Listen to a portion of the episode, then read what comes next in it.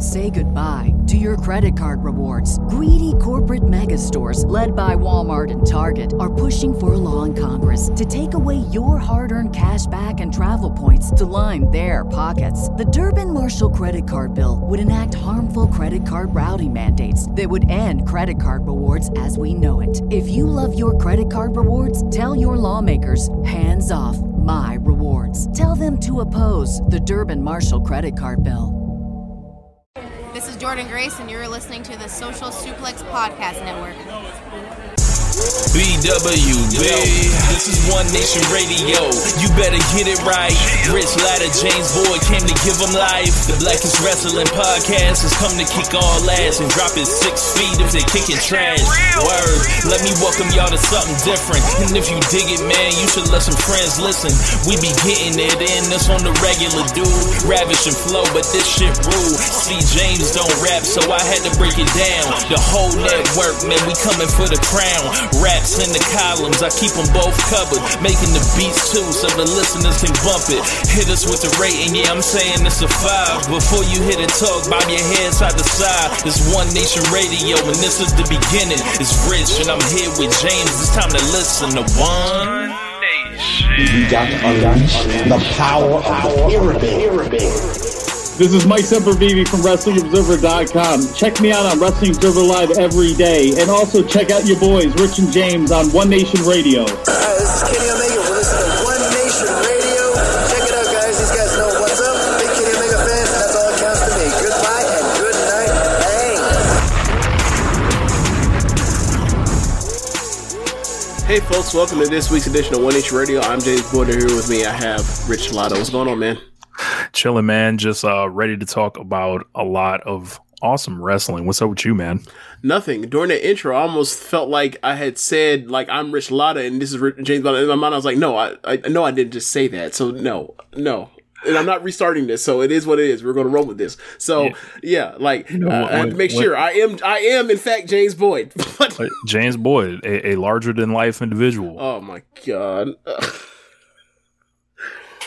like that's gonna be a running gag for the rest of this show. I don't know how long it's gonna keep up, but it's gonna be a while around at least for this show. Maybe next week, but we'll see. Um, yeah, man, uh, wild stuff, wild stuff. But uh, I, I think you said that you had some plugs you wanted to get off before we got fully Yes. into it. Yes. So um, last week I kind of kind of mentioned it. I didn't get really too specific. Figured everyone would just kind of you know hear it. Some people have reached out, which is pretty cool. But the One Nation Radio 10 year anniversary show. Um, please, uh, if you heard the announcement last week about uh, sending your audio in, as far as uh, any testimonials you want to give uh, about One Nation Radio, how it's you know whatever it does for you, whether it entertains you, makes you laugh, uh, any feelings about James or I. We're gonna play it on the air. I'm not gonna listen to them ahead of time. You bury us on it. Do whatever you want. Um, try to keep it under two minutes if it's really good. If you're if you're hitting on something, you know, go ahead, go ahead and uh, you know, keep going. But uh, make sure you're sending it to rich at socialsuplex.com. I've got a few um, in the email right now. I'm starring them so I don't miss any of them. So uh, once again, get that to us by September 12th. All right. Thank you for that, for the announcements. Um, so I guess because there's not much WWE news that we actually have anything we need to spend much time on, I guess we can start with AEW. So, uh, in starting with AEW, we have to start with CM Punk, first time speaking to us since he left with the, uh, what we now know as a, or believe to be a, a broken foot or whatever. And, uh, he starts off the gate by saying he has two bits of important news, one important, one not so much. And he says, uh, we're in West Virginia. What town of West Virginia were they in, Rich? Charleston. They're in Charleston. Uh, so then he proceeds to say that's not too far away from, um, you know, the the inland parts of uh, Virginia that uh, that Hangman Page is from. And then he says, uh, you know, you're up for a rematch. Let's do it right here, right now. While he's saying this, while he's in a cutoff tee, jeans, and uh, some sneakers.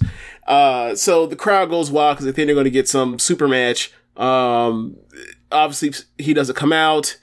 And then he says, "That's what I thought." He said, that's not what I call it. That's not cowboy shit. That's chicken shit. Then says something along the lines of word of advice. The apology should be as loud as the, um, disrespect. Uh, and then proceeds to move on to, uh, Jon Moxley. Now I'm going to stop. I'm going to put it in park right there because, uh, Boy, that's at that point that's where you're like okay this has nothing to do with anything. I don't know what the hell is going on. Um what the hell was this? I don't and then i, I look i almost decided to go on uh google maps to see like like how far Ayers Creek is from from where they were. It's like, is that don't like that don't like it sounds saw- like it. ma- That sounds like, like, that. may five be- hours or right like that sounds like it's in the same region but not the same area like that's not exactly a hometown boy so I, I was like what the hell is going on um so so yeah uh after that you hear reports coming from a d- bunch of different places from you know sean ross sapps the meltzers um saying that uh backstage there was a, a, a VOW as well. Oh, Voice Wrestling. Uh, Mhm. I, I didn't catch that Voices of Wrestling part. Um, I listened to fla- I listened to Flagship this week though. Um, but uh, the gist is, a bunch of people came out and said they don't know what the fuck's going on. They are.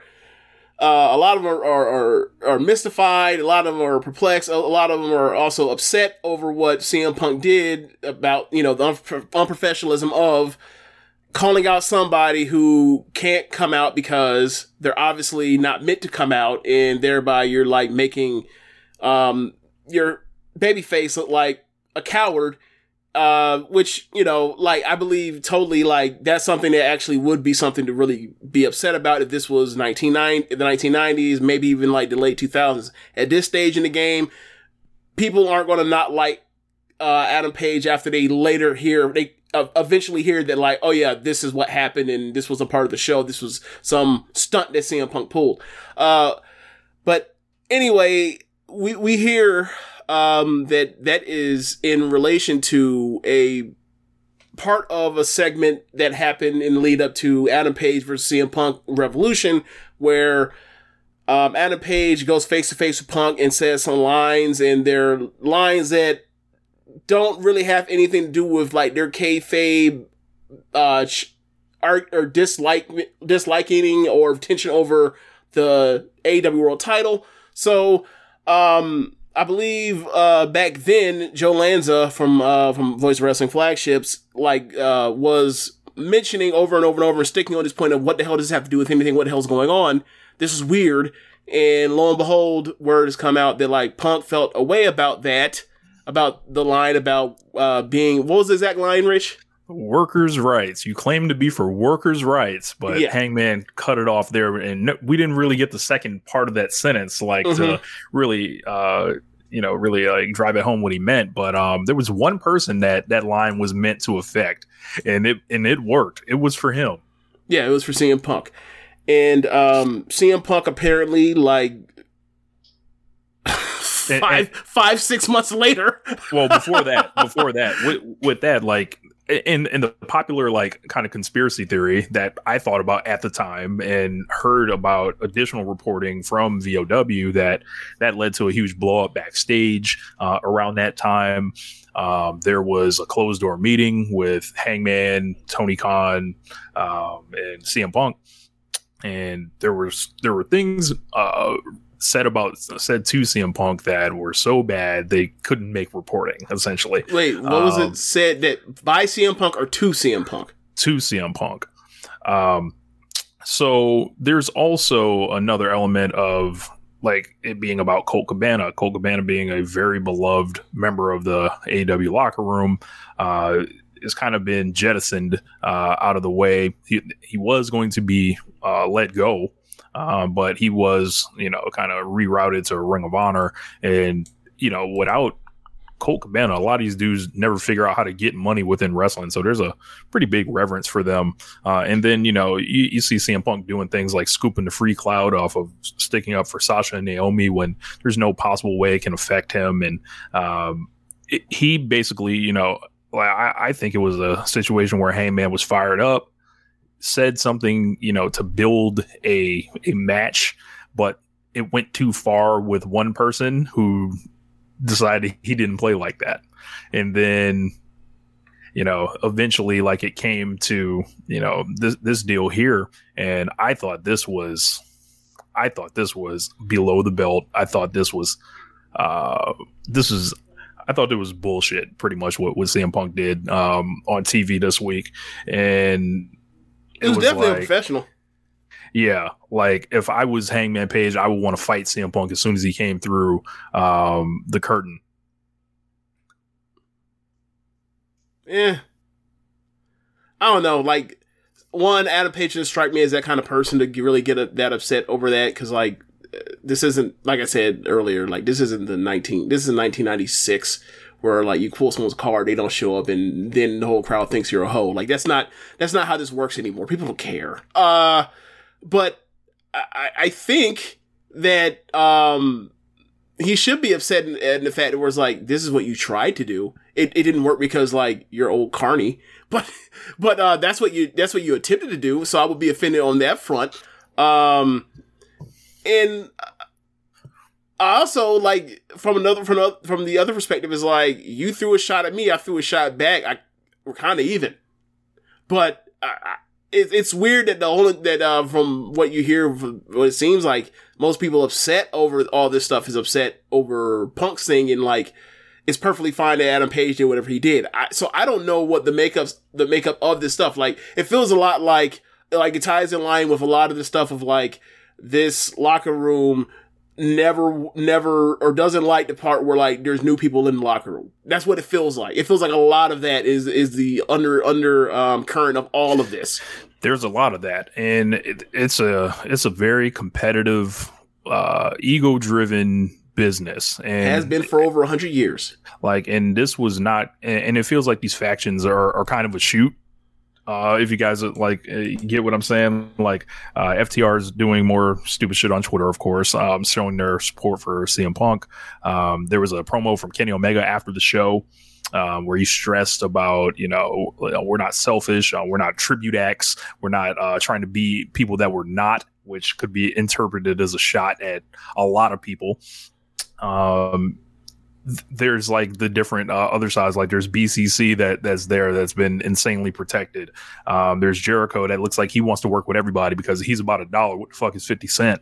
Um, and you wonder if like, like I think some of that tension is good because it's like, all right, you know, it's competition, um, but it's good to a point of can these dudes still work together and make money and would they have problems losing to each other which brings us to another point uh, with this whole thing uh, where it was reported that CM Punk said that either it was said to Hangman, or uh, I think the likely thing is it was said from Punk to someone else that he would never lose to Hangman Page. I keep hearing it as people heard it third hand. People are, are like certain people keep hearing this third hand, but it keeps on being third hand. There's never any second hand. It's always third hand that that Punk said this at some point, right. but never. But but but like this was never said to Tony Khan or to um, Hangman. Right. Uh, so and for me, uh, look, maybe it's true, maybe it's not. I, I'm just like, like the story of this company is putting over Hangman Page. So like, yeah. if you do that, like, I, I don't really have like much patience for you at this point. Like, at what point does it turn into a situation where you're sequestering yourself uh, off, like Cody did, uh, where he didn't want to either wrestle people, uh, like you know, and stayed away from all the the the real people, and it's like, well, huh. is he staying away from the real people, or is he staying away from one person? Like that's the difference. Like the Cody thing was just like. Well, I don't know you, yet. You can take it as in retrospect, looking at it, it as like it seemed like he didn't want to work with any of the hot dudes because he was going to have to do some jobs. Well, with the Punk thing, like Punk has already uh, like, we'll, done we'll a major see. job to somebody else, and like quite frankly, like if Adam, if if if they are you know adults about this, even if they don't want to work with each other ever again, they don't have to. They have years worth of stuff before ever touching each other again. So I, I so for me, I, I feel like, and maybe, I don't, maybe I don't know if you know, because I've talked about this to, I feel like ad nauseum with you over the, over the like near, you know, five days, whatever it's, it's been, and I just feel like people cannot like each other. People cannot work with each other in professional wrestling. It's fine. Like you can continue to have successful uh, wrestling programs around these two and have them be in their own you know, and never interact with each other. It's perfectly fine. People have managed to make this happen before. So like, if But- they don't, but doesn't it- that suck? yeah, Like, but like, doesn't this suck for fans? Like, doesn't that suck Um, for like, uh, especially like the the the company that has been any- built? is anyone like- clamoring to see a CM Punk Adam Page match again after the match? that, Like people that was like widely like divisive of whether or not people liked it or not, based off of them changing the belt to the biggest star in the company. Like, I do they need to wrestle each other again? Other, I other. think- Oh, let me rephrase again. Maybe they need one just so they can get uh Page a win back. But outside of that, do they ever need to wrestle again after that? I think he does need to put over uh, Hangman at some point. Um, I don't. I, I don't think the way people are talking about it, like especially the way acting he, like it's he- some Shawn Michaels shit, then like we don't know if like he still feels that way, right? Like the thing with the thing about the Shawn thing was the part where it's like those were fighting words back then. These aren't so much fighting words now. So like Adam Page, Adam Page saying like uh, I don't know. I Adam don't Page is know. how old? How old? How old is Adam Page? Adam Page is thirty. Adam Page is thirty. Do you think what's more likely, him to be mad when he heard when he finds out about this, or him to laugh like incredulous, like what a fucking child? He probably laughed and said, "What a fucking child this is." I don't think he wants to fight over this. I don't. Yeah, uh, I don't. I Adam don't Page has never struck me as a person that was willing to fight over being put over in pro wrestling. It's never like he's he probably thinks he's he's a fucking buffoon. He's laughing like what a ridiculous person. Yeah, and and AEW hasn't had these problems. Um, they've they haven't had a, a problem with anyone losing to anyone. It seems like you know at the top. Um, I seem to recall Kenny Omega doing clean jobs for Moxley, Jericho, and Pac before like the first pay per view even like was done, or excuse me, as soon as the first pay per view was done. Um, I recall Chris Jericho putting Jon Moxley over clean several times. Um, Mox has been protected in a different kind of way, but he did lose, um, you know, to the Young Bucks, you know, clean in a match before. He lost Uh, the title to. Kenny Omega. Yeah, I mean, they did some, you know, a little heel finish, but like Well, there was the no heel real issue. he was turning. you're turning to do a heel, yeah, like they and then he won wrestled- again. Like he, yeah, he like he clearly had no problem doing business and you know whatever. I'm not trying to say that Mox wasn't willing to you know lose clean to Kenny or anything, but like He put over uh, Archer in the uh, uh, what's it called to give him the U.S. belt or last Yeah. year. Yeah. And with Punk coming in, if he's dropping that Molotov cocktail and you don't want to lose a Hangman, well, it's like, all right, well, who else don't you want to lose to? And the way this is all being split up, like we know who's friends with who. And I think some of that stuff makes for compelling viewing because, like, when it's a uh, when it when it's a Kenny in front of a Punk, you're going to get all the same stuff. Um, this stuff with Mox isn't going to get long enough to cook, essentially. But there are going to be people that feel like Mox has been, you know, ride, riding this thing out uh, from from you know 2019 and then being super hot this summer, and it's like there's a lot of CM Hogan going around going on. It seems like so. I don't know. We'll see. Uh, you know who he wants to work with going forward and and, and things like that. But um, they they have what it kind of feels like. Do you remember like late 1996, early 1997 WWF, where you have all these people that kind of want to be the man, and there's just it's a very competitive environment. I see a lot of that in AEW right now, and that that Not to that probably one of- level because everybody was still so it's it's still so different uh then than now. Uh so like because you know people people were gristling and trying to find ways to get out of jobs all the time back then. Like this is we're talking about one person. like and I'm sure there were people, you know, programs in people's minds of uh, things they want to do and people getting upset because they're not allowed to do it. But like so what? That's pro wrestling. Everyone wants to do certain things and they're told no by the booker. That, that's that's that's what it is. Like welcome to professional wrestling. I understand it's been kumbaya since 19 this is 2019, but like this is more like it. Uh like you're you're going to have some input. You're not going to have all the, all the input. Like if you if you want to go back to WWE see how that goes with Triple H, go for it. Uh, but I, I'm sh- I'm pretty sure you're gonna have more creative freedom in AEW than you are in WWE, even with Vince gone. Sorry. Um, Ja- James Brown Wyos is so different. Honestly, I don't think the elite cares about losing at all. no, I they don't don't. think in fact, yeah, I don't in- think in so either. in fact, like you know, by all accounts, they have to be told they have to put people over. or they have to beat people. Put people Um, over. Uh, Sir Sam says, "I get a lot of what Rich Sam. Feels like." Um, no, I'm sorry. You're right. I'm, I, I fucked that up. They have to. Yeah, they have to be told they have to not put people over. Sorry, sorry, sorry.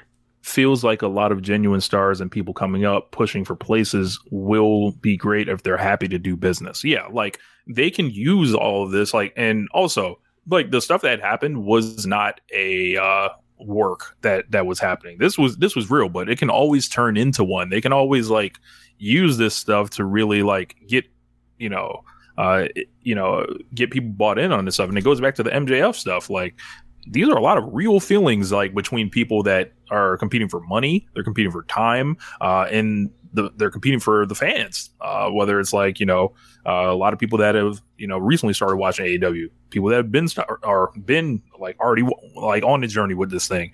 And it's like there's a lot of interesting stories to be told and battles to be fought. And everyone's not going to make it. Like it, it's not going to like someone's going to leave uh, just like cody did. Um, someone's gonna you know drop off or not be as over as they think. Uh, there's is gonna be competitive. And i kind of find that interesting. Uh, I, I just hope they, they want to work together because if they don't want to work together then we run into issues. And we start saying like bullshit. And, and and what cm punk did i think was really bullshit uh, like for me, yes, it, yes, it was unprof- unprofessional. Um, so yeah, it is bullshit. Te- just technically speaking, like for me, like I don't. I just feel like this story's been so overblown, and maybe it was just a thing where like so many people or so many of the uh the teammates in the locker room have kept shit under wraps, and this was the part where like everybody's like, "Well, I need to tell, need to tell my side on this now," because it seems like there's never, I don't think there's ever been a story like this in AEW where all everybody's like just dying to, to tell you know everybody that uh that that writes in wrestling media their little side of the thing. Like this is, I don't think this ever really happened before. Um, I, like I don't know if they felt like they were a part of history, like this was like the beginning of some Shawn Bret shit, but like it's it's not. It's it's not like they, like this is not the same as those two idiots working themselves to a shoot on an airplane trip, and then all of a sudden they find out that they really hate each other all along. Like this isn't it the same thing, but um, or whatever they were. I think it was on a plane trip when they decided to do this. I think was it one of Bret's idea. I, it escapes me at the moment. Okay, yeah. Anyway, so yeah, for. Uh, I don't I don't know what to do with it. Like I I think like either either wrestle or don't. I don't care. Like there's plenty of people for you to wrestle. If you want to wrestle each other again, sure. Like but like this page thing, but this page thing as far as um if Punk ever wrestles Page again, like he has to win. If, uh, uh, if not, then let Page be like, no, I'm never wrestling him again. He's told me he's not gonna put me over. Do like basically like like what happened with with Bret and John like except don't get to the part where you're the champion, your contract's running out and they screw you. Like just, just like he said, he's never put me over. I believe you, so I never want to wrestle you again. No, thank you. uh, ironic, doing all that Bret Hart cap, but he's acting like Shawn Michaels. Who knew? Um, yeah, this is when. Well, he also liked Shawn too. He loved Shawn too. Just like you know, the Young Bucks love Shawn too. Like it's it's so weird. Like the, the things that people take from being a Bret guy or a Shawn guy when like most people are usually both or anyone with some good, good damn sense anyway. Uh, but yeah, uh, now let's move on to, uh, as CM Punk called the more important stuff. Uh, Punk then moves on to, to, Jon Moxley. He said he's been waiting, uh, he, I think he said something lines, he's been waiting for Jon Moxley. And then he said Jon Moxley, who is, uh, the third best guy in his unit, which is reminiscent, uh, which is a certain pattern he has. Uh, then for some reason he threw shots at Kingston because, you know, Kingston loves to do work shoot shit. So I guess he threw them back at him too. And he was like, Eddie Kingston, who's the third best Eddie I've ever shared a locker room with, the second best Kingston. These people are number one at anything. I fucking chuckled when he said, when he said that. uh, Moxley comes out, uh, and it gets heated. Like Moxley, you know, does the whole part where he's like, you know, like, you're in your own world. Um, yeah, Punk got to stop reading the um the, the the bad faith WWE Twitter accounts for for his material. As far as the Moxley, it says the Moxley thing. Yeah. Well, I feel like that's fair game, seeing as like they have to play in a part where like this isn't the first time we've wrestled each other before, right? Wouldn't it be more powerful if he says like you're the best guy in, in your units? But I, I, don't know. That's I, I am thinking think like I'm thinking really like Chris Jericho.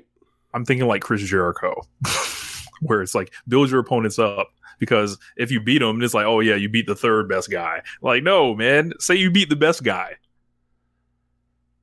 Okay, so um, I think at this point, like, given how CM Punk works, seeing how like people like Eddie Kingston work, seeing how people like MJF work in this company, they, they don't they don't have to do that, and, and it still somehow works and doesn't somehow bury the guys. I think we're just past that point where saying that kind of stuff like actually buries people at this point anymore. It doesn't matter. You just you just sling mud indiscriminately because that's what they do in AEW. And it's like you're, They've you're always done over, in AEW. You're putting over like Jericho's like the only person that still follows these rules. like you're putting over like WWE guys being better than this guy. Like, I'm sorry, man. Like that that's that's lame. Like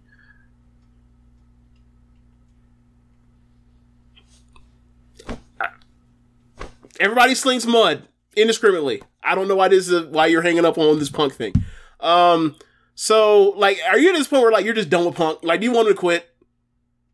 no, I don't want him to quit, but What do you I want just wanted I, I want his material to, to be sharper. Like it, it feels like You thought this wasn't a great in. promo? I think Moxley killed him. You thought this wasn't a great punk promo? No. I'm sorry, we just gonna have to disagree, bro. I'm sorry. Like this was a killer promo. He buried every he buried all of his enemies. No, not, not even getting into the, the page thing. Like he set this dude up to come out here. They go face to face, and literally he's turning or he's leaning heel because it's a face versus face uh, uh, thing, and he's doing the job of I have to be the person because I'm the bigger star. I haven't been here. I need to lean heel, and like whether or not he intended to, like the Adam Page part, part for a lot of people is going to be a part of the leaning heel part, but him coming out and him being a, a just a jerk completely to Moxley, and then Moxley fires back, and then he talks about like I've been the heart and soul of this company, and then Punk says, "All right, you be heart and soul. I'll, well, since you're gonna be that, I'll be the dollars and cents." Like that's a line of him being a smarmy dick. Like I think I he's doing the job great. I, like so like I feel like and then they did you know uh Moxley then goes on and says uh that belt you have on your shoulder it don't mean shit and I was like I don't know about this one and then he saved it by saying like this belt on my shoulder it don't mean shit until I beat you and then he throws the belts down and and then he says like look uh at some point he talks about um you've lost your edge you lost your fighting spirit and then he's basically daring him to, to, to start to swing so they can start fighting and then you know Kisses him. yeah, uh, I don't know. Isn't that some play So- callback to like Effy uh, Effy match he had or something recently? Told him, yeah, he was like basically, you know, like let's let's keep it a stack. Like you came back because you were broke. Yes, that was also that was a great line. That was a great line because like we don't know whether or not Punk is actually broke. Yeah. But the thing is, like, because like he's also notoriously cheap and he made a lot of money. He was on top in WWE, but like at the same time, like, it, it, why did he come back? Like for the love of the game, maybe. But like, I feel like the check also helps the love of the game, right?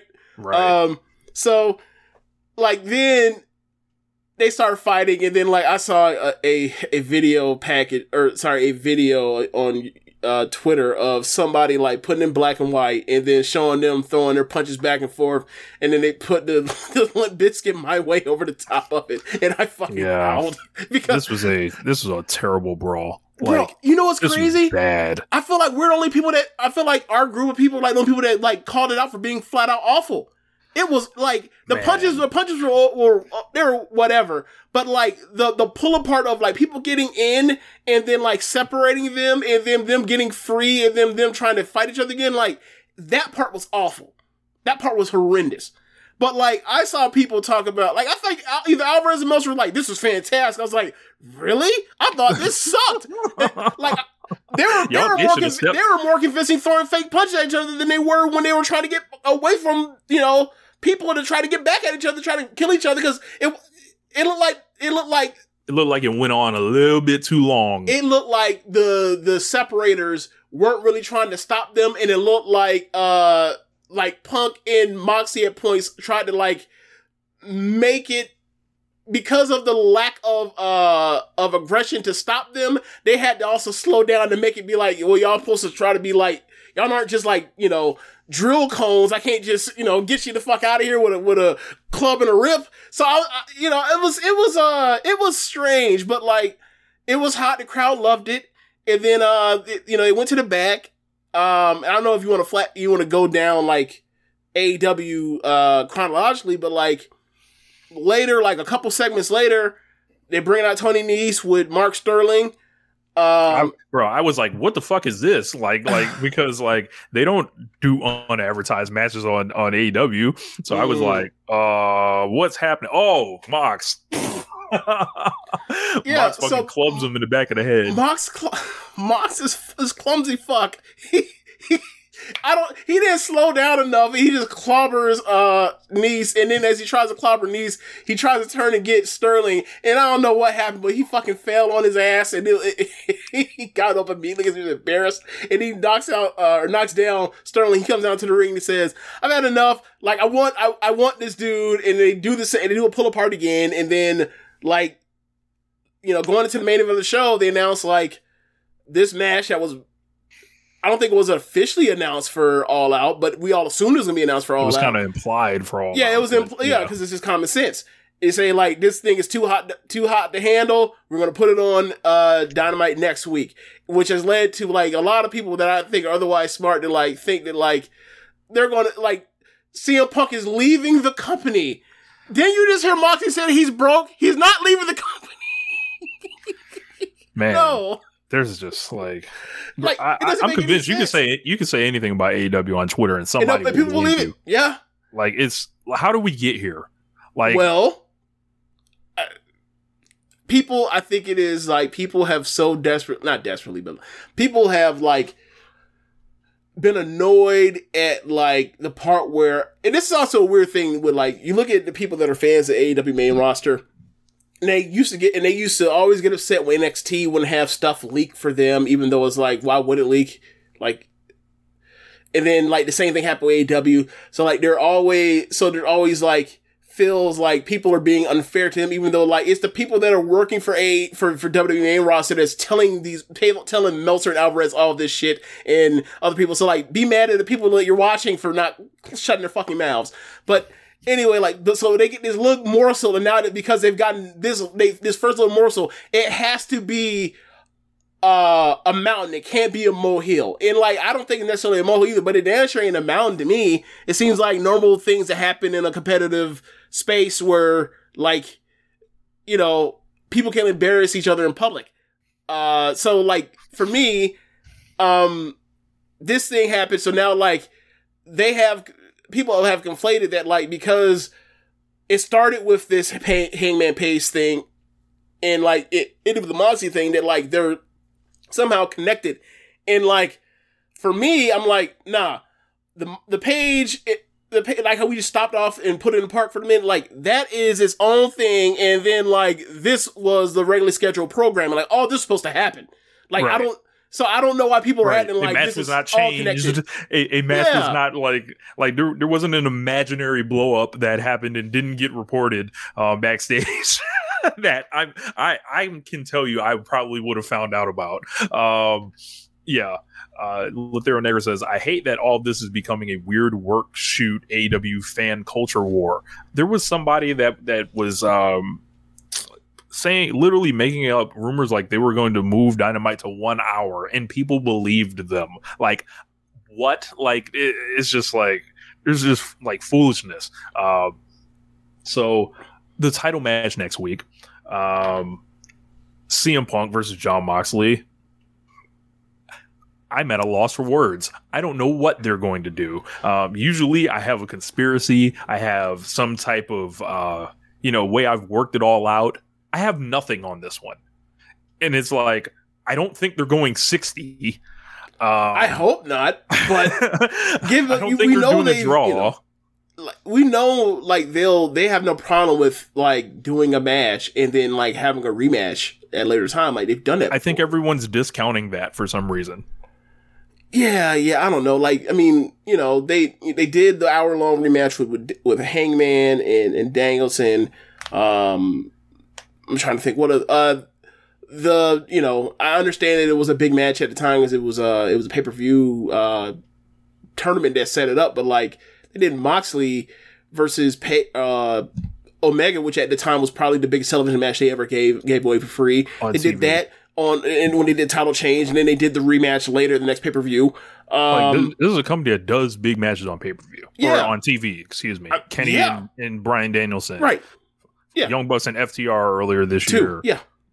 yeah, Wow. Yeah. So, I, I, you know, CM Punk, MJF, like, right. it- they it- gave that it- away, you know, weeks before. They did it in Chicago and then and beat CM Punk in Chicago and then went to pay per view after they told Like- the story of him getting back to it. Yeah. And I don't smell malarkey on this one. Black Saber Jr. was I smell some malarkey on this Punk Mox match. I don't because when do they give us bullshit? Like they they give you a winner and a loser. Well, like it typically the, well, the only bullshit they've ever really given us is when was when the fucking dud happened. But that was out of their control. They they that, that wasn't on purpose. They tried to they tried to give us what they, like that was a technical diff, uh, mistake, a technical glitch. That wasn't on them. That wasn't what they planned to do. like as far as like you know i i think it's a situation where they're like all right uh we're, we're throwing everything at the wall this summer. The numbers are kind of like just stagnant no matter what they do. Which just stagnant so so they're like well instead of just getting a pay-per-view match out of this why don't we get a tv rating as well? So seeing as how the business is based on tv that's what i think they want to do. Similar to thunder rosa and britt baker be like yo we're gonna get a tv rating out of this and we'll do the pay-per- pay-per-view match. Uh mjf and, and cm punk we're gonna do a tv match try to get a rating out of it and we're gonna do the pay-per-view match i think we're at the same uh thing here that's that's the only thing i've got on Yeah. it The only thing is, I don't want to see CM Punk work wrestle sixty minutes. Like I saw him work forty two minutes. Uh, i don't think I'm- they're gonna go 60 like I, I don't know how to get. I don't know how to get out to get another rem- to get a rematch at pay per view if they don't go sixty. Like how do they do it? Like how did how did they get out of it?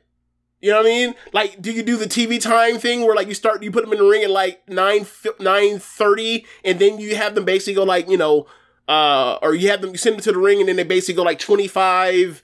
You know, twenty minutes, and then like the TV, your TV time remaining, and then they, they always to go off announce they always announce 60 minutes for these so th- i don't think they could do that they would have to get them in the ring like 915 or something and say we will stay with this match you know as long as it takes and then um i don't think and i think they'll do a finish like before you know the the it goes off air but that's where I'm lost. I don't know which way it goes. Uh, I mean, there's a talk about bu- who- there's who- a bunch of creative finishes they could do to where like they, they somebody can do a double some- pin.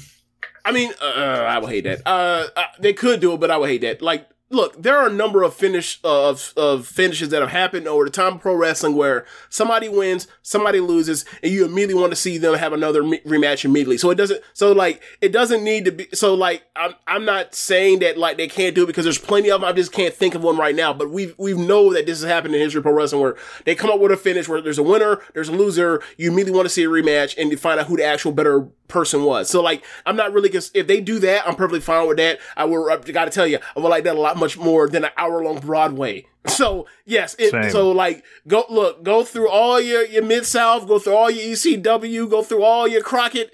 Go look, go through it, find it. I don't give me no 60 minutes out here, Tony. Do not do not give look, I don't even call Tony Khan Tony. Don't give me those 60 minutes, Tony. Give me like a, a 20 minute thing and get the fuck on. I Please. just hope uh, CM Punk doesn't think it's 2004 and someone wants to see him go out there like Samoa Joe and wrestle for an hour and shit. Like, I'm here to tell you, we do not. and, and that's the thing though, right? Like it's crazy. He's a. I mean, one would assume he's in a better shape than he was when he went forty whatever minutes with with uh with MJF, MJF. earlier this year. Uh, and like you know, I don't remember what you thought of that match, but like I did not like that match nearly as much as everyone else did. But uh, Same. But same. people loved that match, and then they went out and they loved the, the you know the death match even more. So like Yeah, know- I like the death match way more than the the regular match. Yeah, so for me, like you know, it, it. So for like depending on so this is so basically what I'm getting at is like this is a my taste thing. Like Punk might be perfectly capable of going 60 minutes with with the right person, and, and Moxley at this point at this stage with his wind, he he is good enough to go 60 minutes um at this point. I just don't want to see it because it's 60 minutes. Um, and they you know, Will Ospreay or Okada or Ibushi or Omega or Takeshita or somebody that's out of this world outstanding as a professional wrestler. Like, so that, that's just kind of my, you know, snobbiness. But, um, you know, like, and I mean, that's, that's kind of the same thing why I didn't like, um, why I don't really love these, uh, blood and guts that they do because they go so damn long. So, yeah, that's, that's more of a me thing than actually like if it'll be good to most people that watch. it. that's ultimately, ultimately what matters. Like, most people that watched it liked it, then it's a win. We had a two out of three falls match. Bryan Danielson defeating Daniel Garcia two to one. This was excellent. Um, I like this match way more than the first one, quite frankly, because they, didn't really have to do the uh, the fake fake concussion uh, stuff. Uh, I thought this was uh, a little bit more like on the the the good technical wrestling, not the not the boring one. Um, and this was like a, a like very hard fought. There are some people that are talking this up as a match of the year. I'm not like I'm not there with them. Uh, but this was like a great match with an almost even better post match. Um, I gave this somewhere in the low fours, so I thought this was a great match. Uh, I did like this more than their first match, and I thought that like the way that um Danielson sold drain damage, if you will. Um, I thought that like it was more effective for me than the first match, where like he's just oh he's he's he he's concussed and he's fighting you know just completely just out of it and he came back too soon he has post post con- uh, concussion issues um so like I, I felt like he, his selling was more uh, was better was more uh on point for me uh but yeah like I, I really enjoyed this match I thought it was really good um but you know, like that's kind of what Danielson is. Like he's basically like a walking four and a quarter. Anytime you, anytime you start, you know, you give him a, uh, a decent runtime. So like, it's really hard to at this point to discern some of these or uh, like in the, or separate separate some of these uh, performances from any other ones. Like I thought it, um, I, I did like the two out of three falls format, but like, um, I would like to see him do this with somebody that's a bigger star than Garcia. Not to say that Garcia wasn't up for uh, was up to the task. I say he's not great because he is.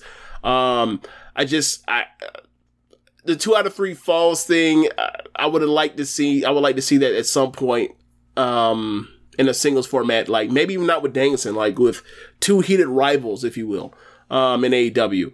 Like I, I think that you know that that kind of thing like sets up for like just great build. And like, I mean, we've seen Danielson have a great two out of three falls match for him and Sheamus 2012. So he's he seems to have mastered this this particular um um stipulation. But like, yeah, it was a really good match. And um yeah, uh the post match. Jericho's on commentary the whole time, uh, essentially putting over Garcia. Uh, Garcia's, you know, kind of winning the crowd over um, throughout the match. Uh, Sir Sam shot to him. He put out an excellent tweet thread that I believe even caught the eye of TK, if I'm not mistaken. Uh, at the end, they started uh, chanting, You're a wrestler. Kind of debuting a new chant here um, in an organic fashion. And James, like this this small cult and secret club of AEW fans, just just all together, just started chanting the same thing. It's like they they understood like what what was being gone for here. Um, like when Chris Jericho rushes the ring and uh, he jumps on Danielson and Garcia pulls uh, Jericho off. Jericho fires on him essentially, and they want to see him in you know the the wrestlers unit. Um and yes they want to see him in queen's quest. Yes all all five six thousand people in west virginia yes. All all all going for queen's quest but um yeah they start chanting you're a wrestler at him and it's like this whole thing like where uh, at least Jericho and Garcia are going to be facing off next week in the in the ring, and Jericho's going to try to get some clarification. He said, you know, that man was in, in the ring essentially, you know, got his bell rung. You know, uh, he, he, ain't thinking straight. So we we need to get to the bottom of this. Um, personally, go ahead. Sorry. Oh, I was going to say in a way it reminds me of like when uh, a few years ago when like the word that came out that uh, that uh, when word got to LeBron that uh Durant had said that like the whole situation and all the media stuff around LeBron and not necessarily not necessarily LeBron but around toxic LeBron was toxic, which is ironic in retrospect. But uh yeah. like but he said that whole that whole situation and the whole media circus around LeBron because he's large in life is, is toxic. And like LeBron when he first heard that he was like, nah I'm not gonna talk on that until I see the quotes or whatever else. Because he was like, you know, that's a dude that he's friends with. He didn't want to, you know, he didn't want to get anything miscrewed. He didn't want to fire on that man when there wasn't no need to fire on him. But like, this is the same thing with Jericho. Jericho's like, all right, I, I'm gonna give you, I'm gonna go back and give you some time. We gonna get this, we gonna get some, get this shit to the bottom of this, get everything completely understood before anybody says or does anything that the other one will regret. And so I, I thought that he was, you know, it's a good heel tactic to kind of, you know, walk it back and say that we'll give it time to breathe and let people think about it. But um, yeah, like you know, I really enjoy the Jericho and every fact she's been in AEW having an eventual State of the Union uh, address type of thing. We're like, we need to find out how, how we're doing right now as a whole. Like, how does how do we handle as a unit? How do we figure out how to you know what's best for everybody? Like he did this inner circle, he's doing it now. I, I, I enjoy these actually.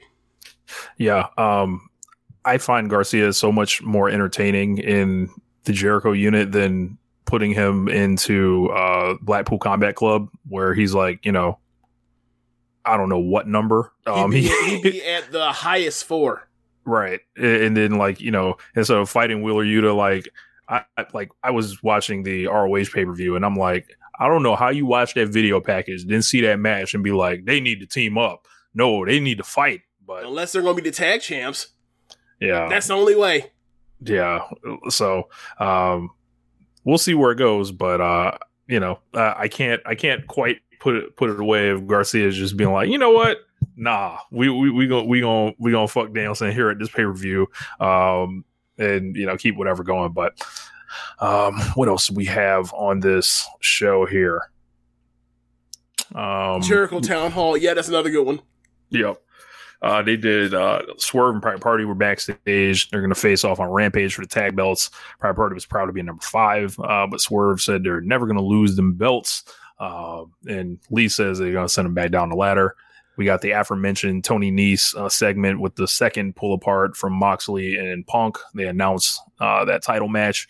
Uh, and then Claudio Castagnoli picks up Jon Moxley like a child, um, which was fucking hilarious. I'm like, how strong is this guy? Like, the answer is very.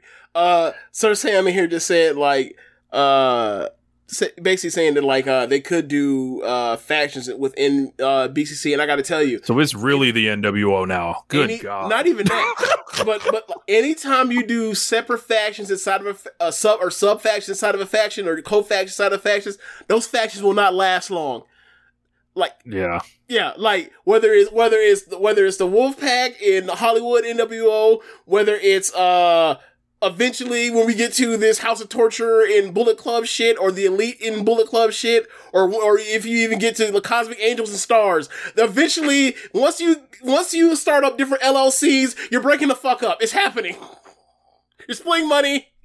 Like you're it's it's going it's always going to go bad. Like always, always, always know that once you start up separate gangs inside of gangs, them gangs don't become sub gangs and it's split. It's how it goes in pro wrestling.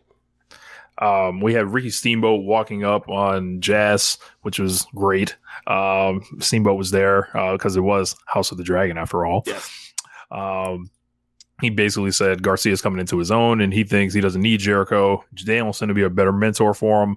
Uh, then Jericho Menard walked off, but uh, Angelo Parker stayed back. Thought I thought he was going to pull the blade on Steamboat. He didn't, but Steamboat caught back and hit him with that with that big chop and he sold and flew off screen. You know how bad it would have gone for him if he had pulled out the the the, the the, the hair blade and like had had Steamboat thinking it was actually a real blade, he would have really hurt that man.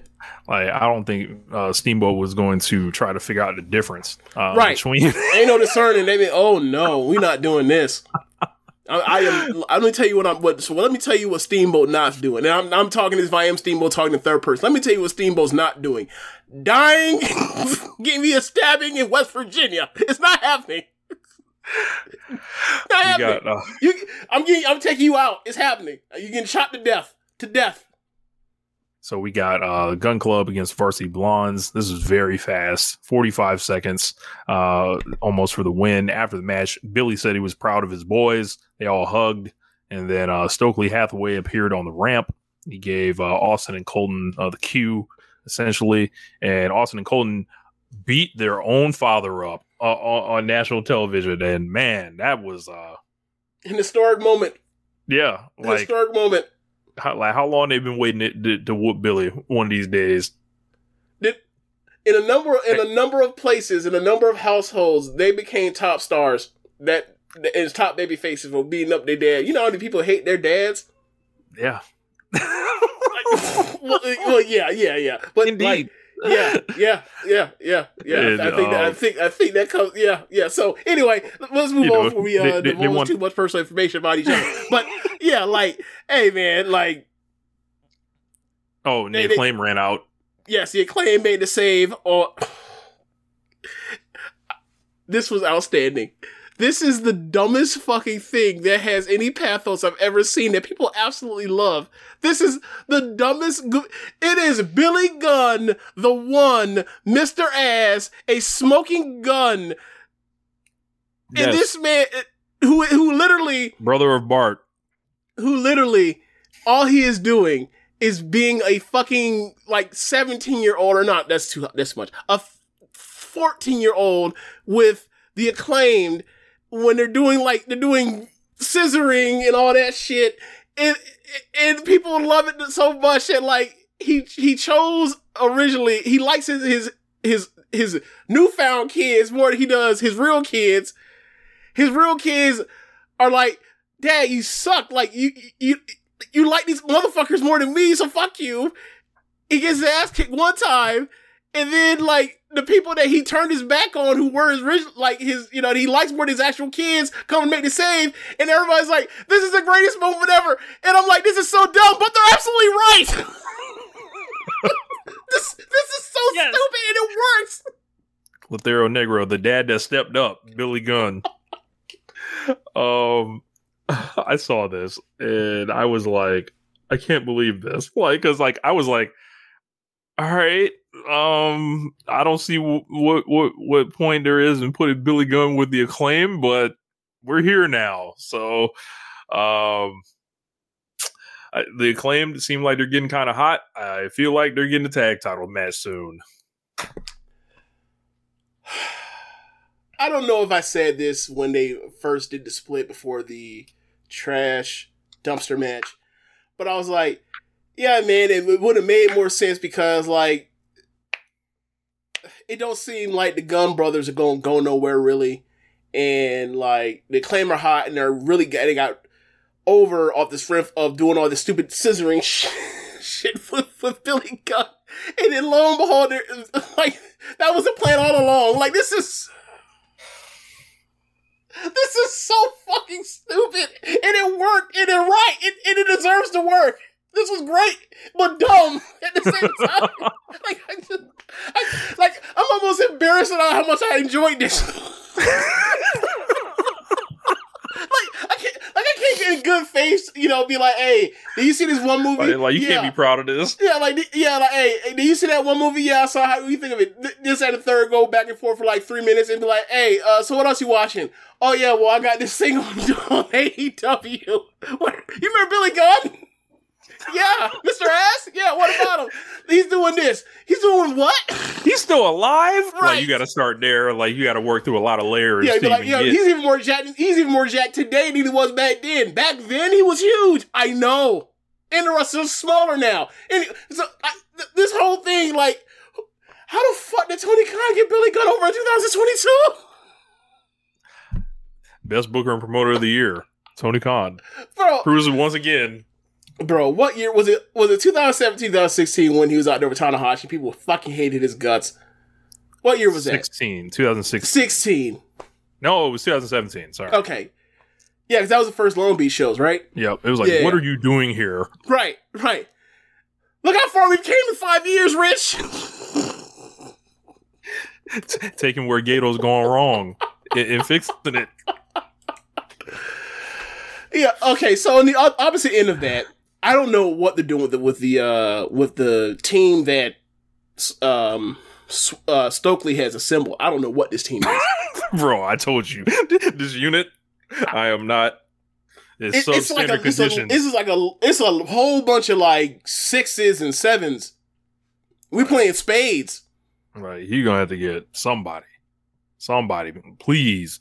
Um, Jay's all he got. Uh, Lothario Negro says, "Can Tony Khan get evil over?"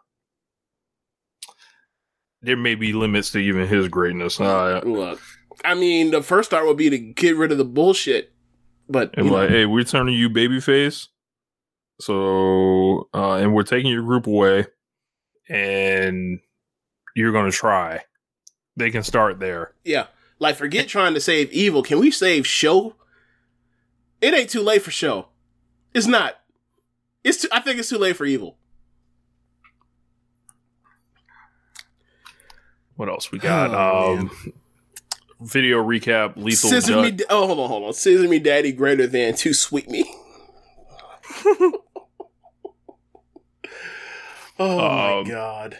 So they had a video recap. It was Lethal, Dutt, and Satnam Singh. Yeah, basically um, sets up a trios match at the pay per view.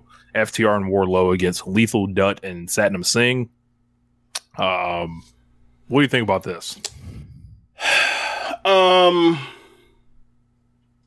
I wish FTR was doing something else. Um, I wish Wardlow was doing like a singles match again with Lethal, but they wanted to put um they wanted to do the trios thing.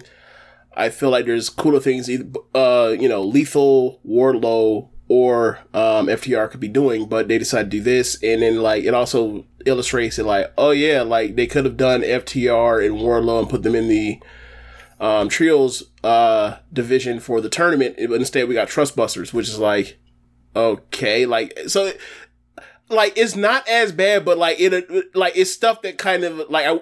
I feel like there's a bunch of suboptimal stuff going on, so it makes me not think it's bad, but it's not necessarily bad. You know what I mean? Mm-hmm. Yeah.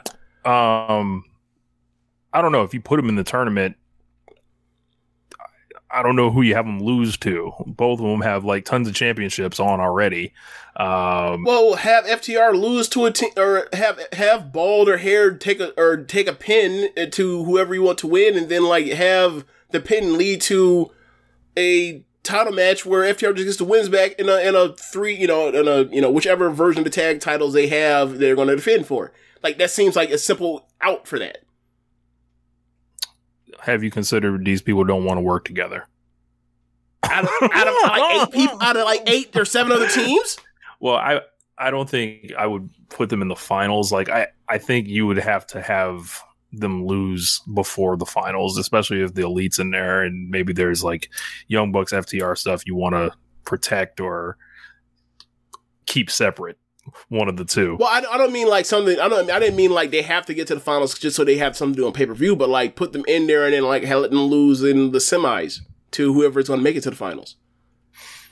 Um, and then you like, let's say, I mean, I don't think he would. uh I don't know, Silver and Reynolds or uh I'd have to look at the card like who who would be in place of Trustbuster, but like or best friends, right?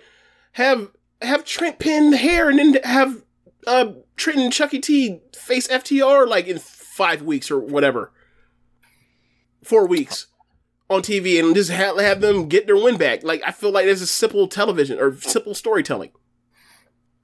Um, what else we have? Jungle Boy speaks. Um, this was a struggle. This was not as good as his um original promo And that he cut on crowd- Pri- and there Christian. was- yeah, he also got wetted. He did. Yeah. Um, he said Did he's not look allowed like he was happy about it either. He was like, ah, fuck, like, like one of those. Um, he said he's not allowed to wear that shirt uh, that he had anymore. Said Christian's pussy, um, but he's nailed that that shirt nails it on the head. He's tried to hit Christian a million times, uh, but Christian's done absolutely nothing in return. Jungle Boy challenged him to a match at All Out. Christian came out and said no. Um, he said, you know, he's proud of Jungle Boy, and he's actually speaking for once. Uh, I thought he was a mute. Um, Christian said uh, they both said things they didn't mean. They want to fix. He wants to fix things. Uh, he wants to go on another run with Jungle Boy and basically take him to the promised land and win the singles title. At the end of the day, we're family. I love you. Uh, you're like a son to me. Uh, please come back home. Jungle Boy acted like he was going to give Christian a hug, but then uh, tackled him. He and- had double legged him. yeah, and, and started striking. I like this brawl more than the CM Punk Jon Moxley brawl. Yeah. Yeah, but I didn't know it was like, wow, so this is the third like time geeks have assembled to break up a fight. Uh, like I was like, oh, this is definitely like the the the build pay per view show that like AEW does. You know, like they'll they'll shoot like a bunch of those type of things where like it's extra stuff going on like a couple weeks out. Um, whether it's two or is, is is it normally two weeks out or three weeks out for them when they normally do it? It feels like a two or three week thing Something with, like with that. It's always like a just ahead of time. Uh, Jungle Boy gets the better of him, stomps Yeah. his um, you know, stomps his hand or his arm into the steel steps or something like yeah, that. he uh, yeah, yeah, he injured his uh arm, elbow area with like using the steps. Yeah, I think he like stomped on it like a double foot stomp. They set up a Dax versus Jay Lethal match next week. Dax said he's the best wrestler in the world, which Drew chuckles um, at. I don't want to give my address away, but um, they are going to settle it next week. Uh, and imagine, imagine saying this shit on the same day as the G1 final. It was it was hours away. It was hours, it was hours before. Um, no, the final was on Thursday. oh, okay. Yes. Yeah. yeah But either yeah. but either way, Ospreay Ospreay in that Naito match was fucking incredible. So like on the semifinals, so it didn't matter. Yeah. Toni Yeah. Storm took on KiLynn King. Kind of enjoyed this one here. KiLynn King is someone I always like seeing pop up. Hopefully they keep her around. Um, Toni Storm got the all. win. She continues to gain pole position. She's the number one contender. They announced her and Thunder Rosa for the pay per view. Whether it stays that way, I don't know. Maybe I don't know if they'll add someone else to the match. Um, but it seems like they're getting ready to belt Toni Storm up. Uh, I mean, it would seem like that'd be the time to do it. Otherwise, like, why would you send her up, send her out there to take another L? Um, yeah. Um, I I felt a weird vibe, like you men- like when you mentioned. I don't know how you felt about it, like watching Rampage today. Um, like Britt is still hovering over all this, and it's like, all right, so And how's she's facing KiLynn King. Yeah, and it's like, how Maybe it's a four way. Maybe it's a three way. How's Britt gonna? Yeah, this that's what I'm getting. At. Like, how's Britt gonna weasel her way into this so it's not like the same match? Because Tony or Tony Khan doesn't really like doing rematches like that. Um, that's that's soon anyway for a title. So I feel like I feel Yeah. like someone's getting added to this, and whether it's Britt, whether it's uh, once I saw the four-way- Rampage thing and she's still hanging on, I was like, hmm, because it's like you know we kind of thought like it seemed like they were doing like the tag team thing, but like the way the way she's still on this is like this isn't just a tag team thing. Mhm. Yeah. like she might fuck around win that bitch back. Like, Oh, so they went over the lineups for Rampage uh, and all that. We'll get to it when we cover Rampage, but it was time. And For the main event, yes, it was time for the main event indeed. And I, I just gotta gotta do it, man. Um like well, first, before we do that, um we had a great entrance from uh, LFI uh, with Rush, Dragon Lee, and um, Andrade. This first time Dragon Lee's been in AEW. Very cool to see him. Came out in the white gear. Um, looking larger he- than life.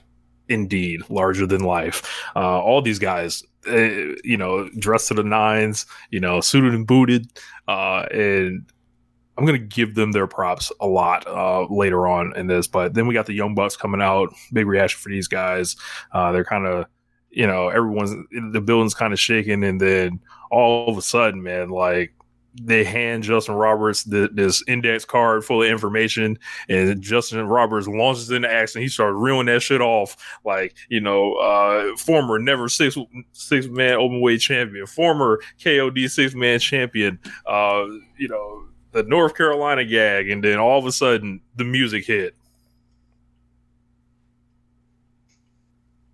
And then the building came unglued. Rich Latta came unglued. I was yelling, let's go into my phone and my audio messages. Uh, I was losing my mind uh, as I heard the battle cry for the first time in over shit 10 months at this point uh, it's been a long time since we got to see kenny omega wrestle and my god was i thrilled to see him and it was just um just such a great great uh entrance and very happy to see him crowd goes nuts comes out wearing a black jacket and he has like this black thing on. I'm like, what the fuck is he wearing? And then I'm like, all right, whatever. He'll take it off when he gets to the ring. Uh, Don comes out. Happy to see Don. Uh, Michael Nakazawa was out there. Haven't seen him in a while. Um, and then this was like, he Kenny. Wait, you said larger- Nakazawa was there? Yeah, Nakazawa was there. Was that the person that came out behind like Callis and o- Omega? Yeah. I couldn't make out who that was. Okay, okay. Yeah, Okay. yeah. Kenny was larger than life here.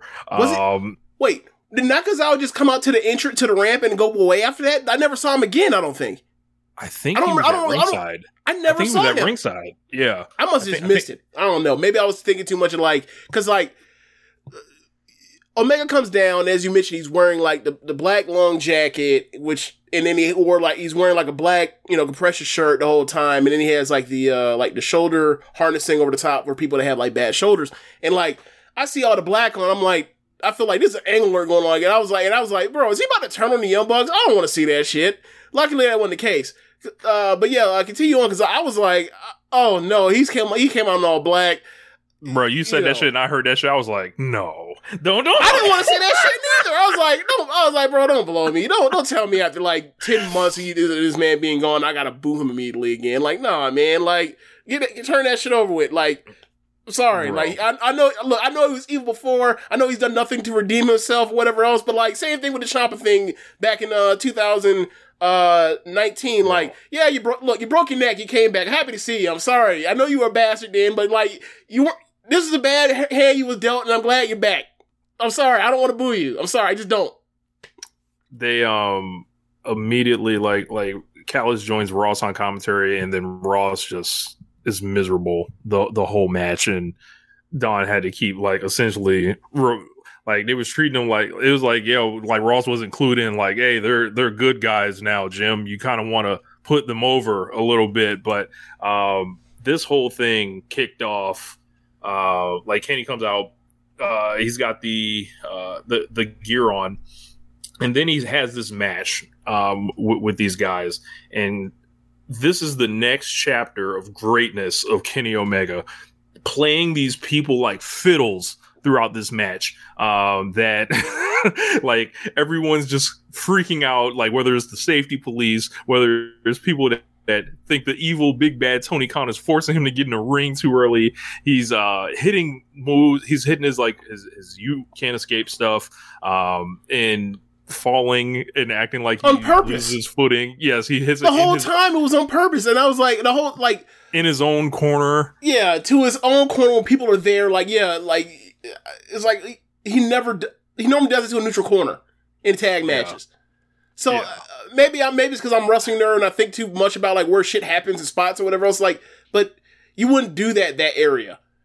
Like Yeah, it's too man. big, it's too big a risk that like one of the young bucks aren't paying attention. Their foot or their feet or hands are like on the rope and he'll fuck around and hit somebody or fuck something up. Like nah, you, so whatever. But yeah, like he clearly fell. He took he laughed, and that's also tells a part of the story of like the dude is super rusty and he's trying to work it off over the weeks coming. But like I, I don't know. Like I, I saw, I didn't see much of the of that, but what I did see was like people were freaking out over the the the uh the Dragon Lee uh Oh, dive. that that's that's another one. Oh no, there's another Dragon Lee portion too. Like, uh, yes, I when I saw him do that portion, like with the with the, taking a dive from Dragon Lee, I was like, oh, he's 100. percent He's all the way like cleared. And then he would do certain things between sequences, between like the the times where he was working you, where he would be like lightning speed, like 100 percent, like as as crisp as he ever was. And I'm like, okay, like he's Yeah. doing the stuff between the moves where you know, like he's fine. Yeah, he- Everybody, he, also it's did okay. the part. He also did the part where like uh he starts to or he uh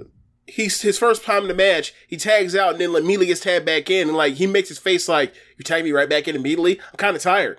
Like that was all a part of what he was doing, he was holding his his stomach and his ribs like he was exhausted. Uh, you know, and also selling the hernia injury, the hernia Yeah, surgery or man. whatever. Yeah.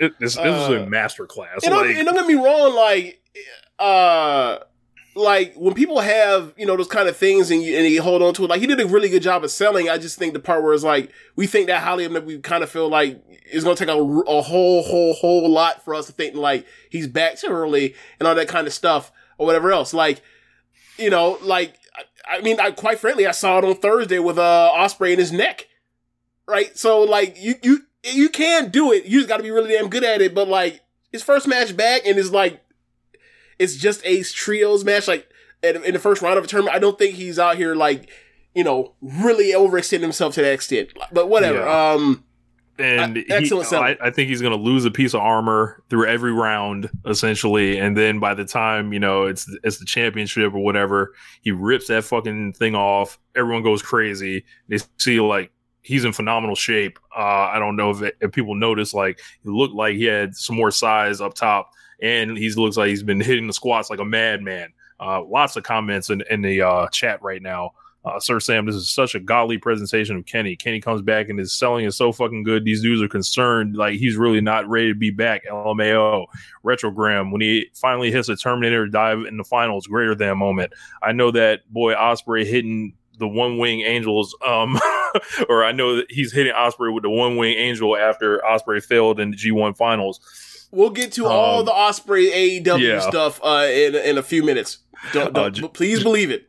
Yeah, James Brown Wyo, uh, when Ospreay takes the shoot, uh, takes a shoot like V trigger next round. Um, he has a dump truck at the back. Boy's been hitting that gym from Sir Sam. Retrogram. Don Callis is a babyface now. Jim Ross was being such a dick to him. JR was on some bullshit.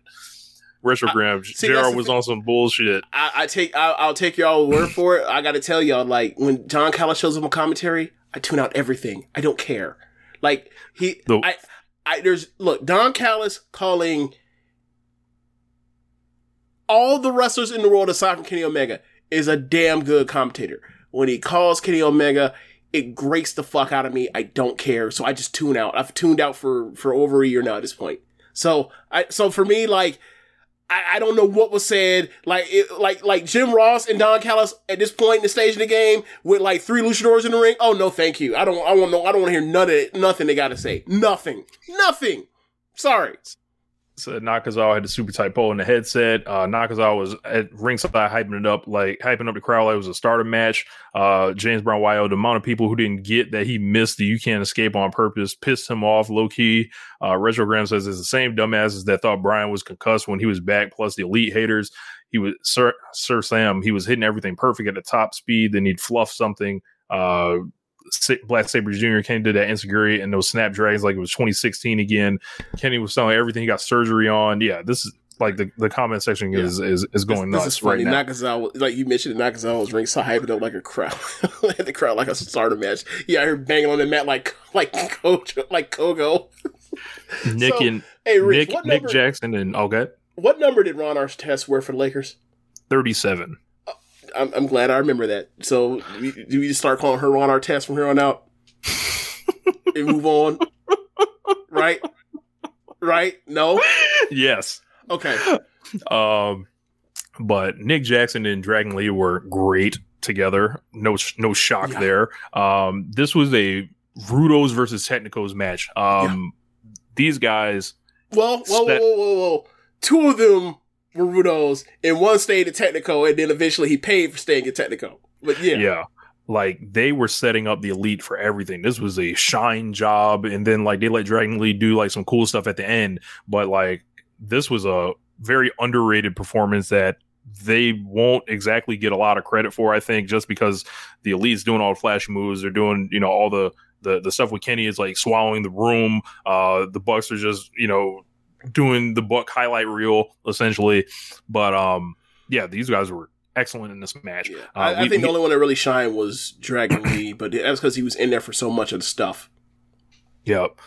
He does that sick dive. They don't move. Um, the Which people don't move because they don't know what's coming. Look, yeah, because and that's the thing, right? Like I was saying um to other uh in the thread, I was like, look, man, like you know, like Dragon Lee and like Dragon Lee and Hiromu, like that is my junior's feud. Like that is that is that is the James Boy. That is James Boy Pro Wrestling, right? So like, if I were there.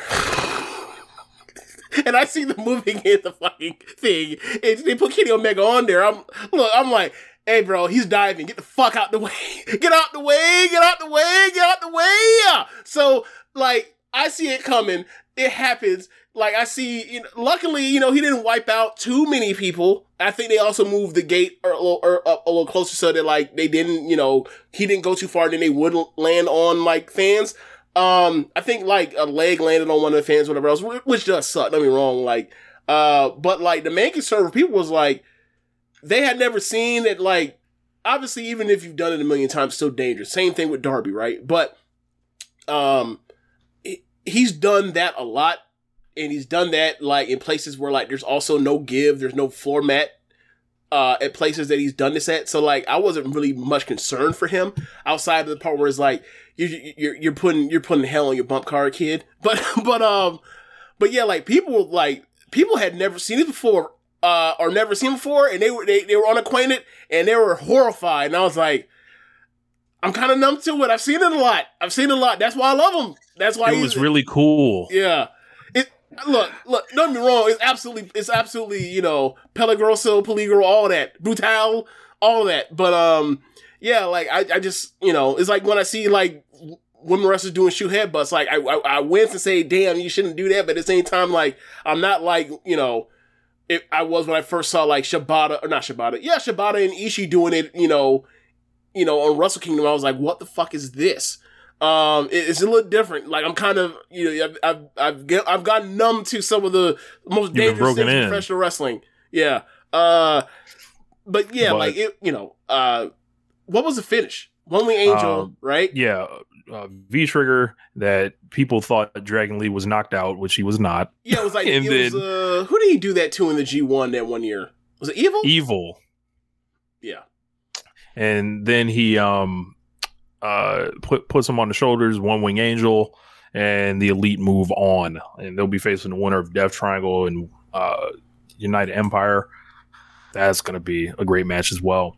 Um, yeah, They setting it up. They put Yep. it all in motion. I, And I peeped. I peeped all this shit like hours we gonna before the to show. We'll get to it. God, it's gonna be great. this was It's- great. it's- Th- This was an awesome match. all This- this plus what we finna talk about in like 15 minutes or whatever. Yeah. Yeah. Um, all great. I did Uh, not have to be physically restrained. I didn't give it five stars, but um, I was really fucking. Good. I didn't even think happy. about giving it a match rating, but I thought it, I'd probably give it somewhere like four and a quarter. I thought it was great. Uh, I thought it was I was also rushed. I was also very rushed.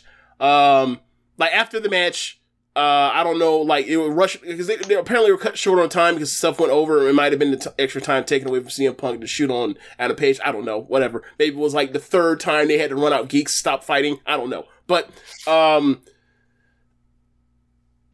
Andrade and and Dragon Lee's brother fucking turned on Lee. They unmask him, DDT him. Well, was he unmasking on purpose, or was it because it seemed like he, he they hit the, the move and then like the mask came off during the move? Like it wasn't Oh, like I thought they, they took the they took the mask they they loosened the mask Ah. and they gave him the you know okay, and it came off after there. the, the the effect. Okay, I gotcha. Okay, yeah. Uh, so so yeah, man, it was um really good match, r- r- great show. Yeah um, excellent great show one of the, one of the best dynamites of all time and I feel like we've been saying that a lot lately but it's true um yeah besides that um Rampage um on Friday I actually watched this Now this is a today. I watched Um, it today as well. Did you watch it because I was watching it? And you felt No. guilty that I watched it? Well, yeah, I wanted to make sure I, I saw it just in case, you know. Well, I, I definitely want to watch Trustbusters, and oh um, my fucking god! You're uh, such a goddamn gimmick. No. Man, you always, why are you always falling shit to, to, to, kind of rally behind? What is wrong with you, man? uh, I had to see the, the title match also, you know. Um, Oh. so we, we open with Claudio Castagnoli speaking, uh, cutting a promo basically how he achieved the big one and he's, you know, sending out an open challenge. And then comes Dustin Rhodes uh, out, who they pulled out of mothballs. Uh, said he's got a long history with Claudio Cast- Castagnoli. Uh, he wants to win the big one, just kind of like how Claudio did. He wants to win his first world title. Challenges him for the ROH title this week, coming on Rampage. Um, and Claudio basically says you've been on the best run of your career, and um, you know, uh, it, the whole they're basically setting up a match for next week. So Yeah. uh, I'm into it. I like this. I mean, obviously, like because of the matchup, it's just a great matchup. But also, like, I like the nice little story of like you were one of the better talents in of your generation. I was one of the better talents of my generation. You were able to actually become a world champion. I have yet to do it.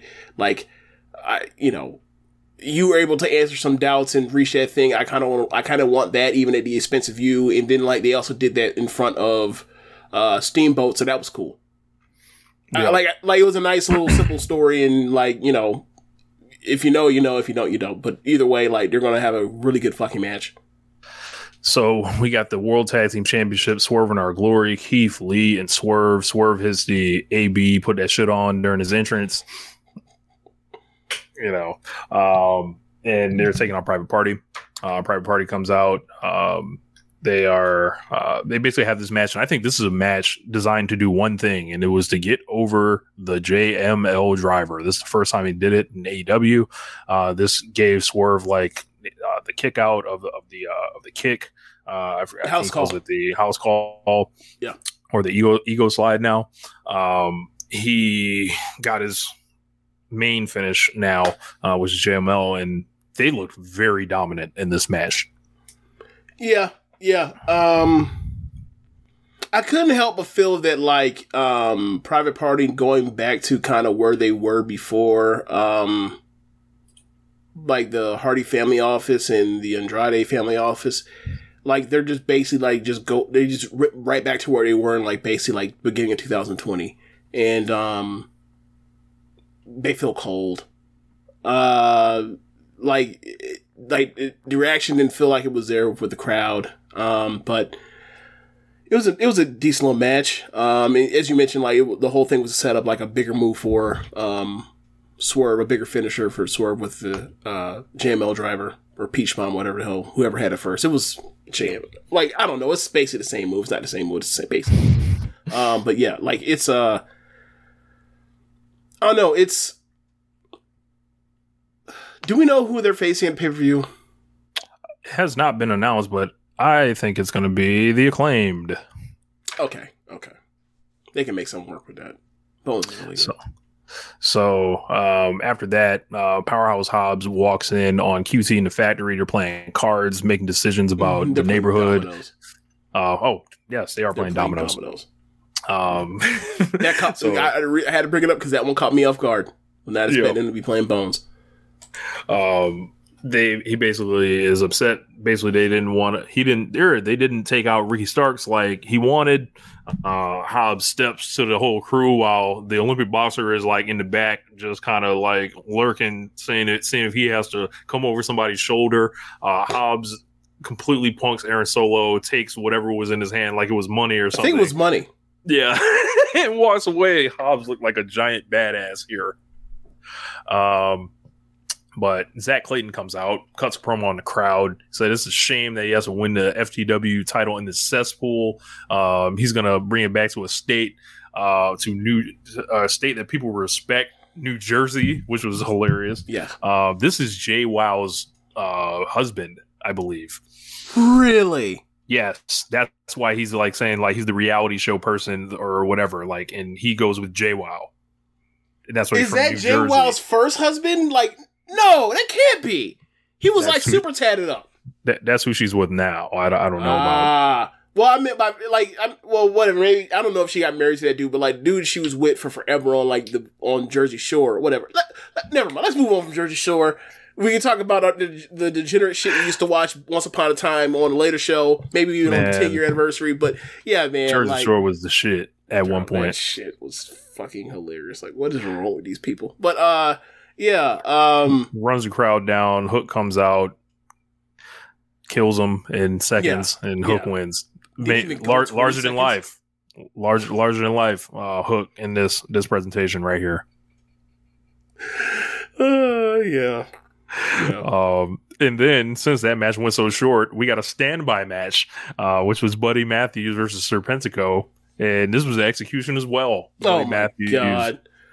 All right, this whole match is like Serpento gets like one move, he shakes it off, and then Buddy Matthews hits a buckle bomb, Seth Rollins, then hits a V trigger, Kenny Omega, and then finishes him off with a last in Japan, Shingo Takagi, and, and like I remember.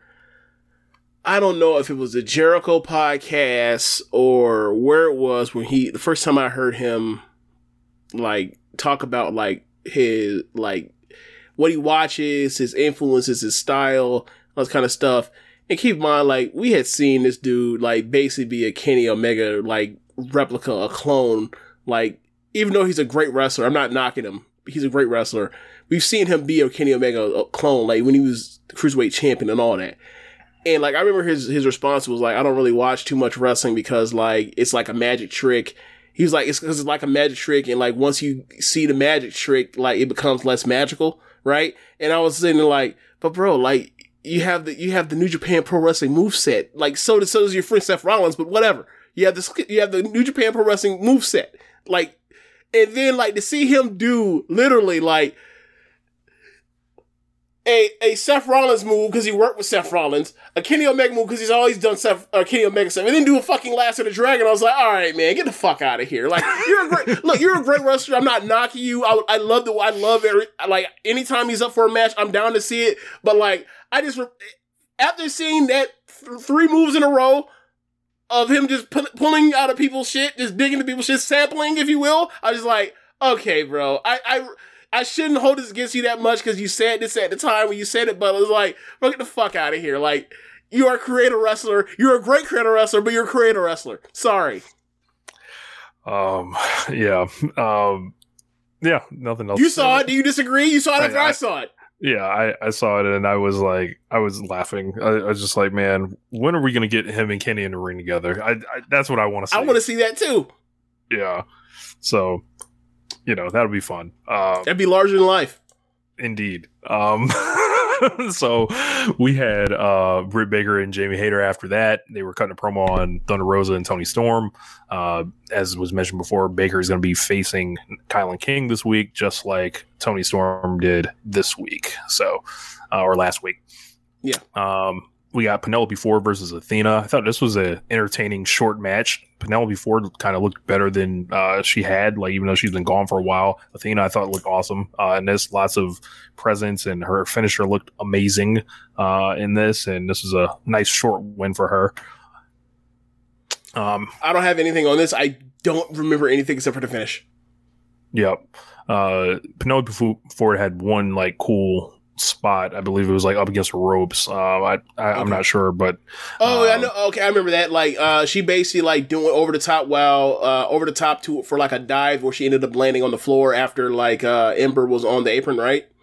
I think so. Yeah, yeah, yeah. I, I remember that one move. So yeah, that, that was a that was a nice looking thing. Yeah.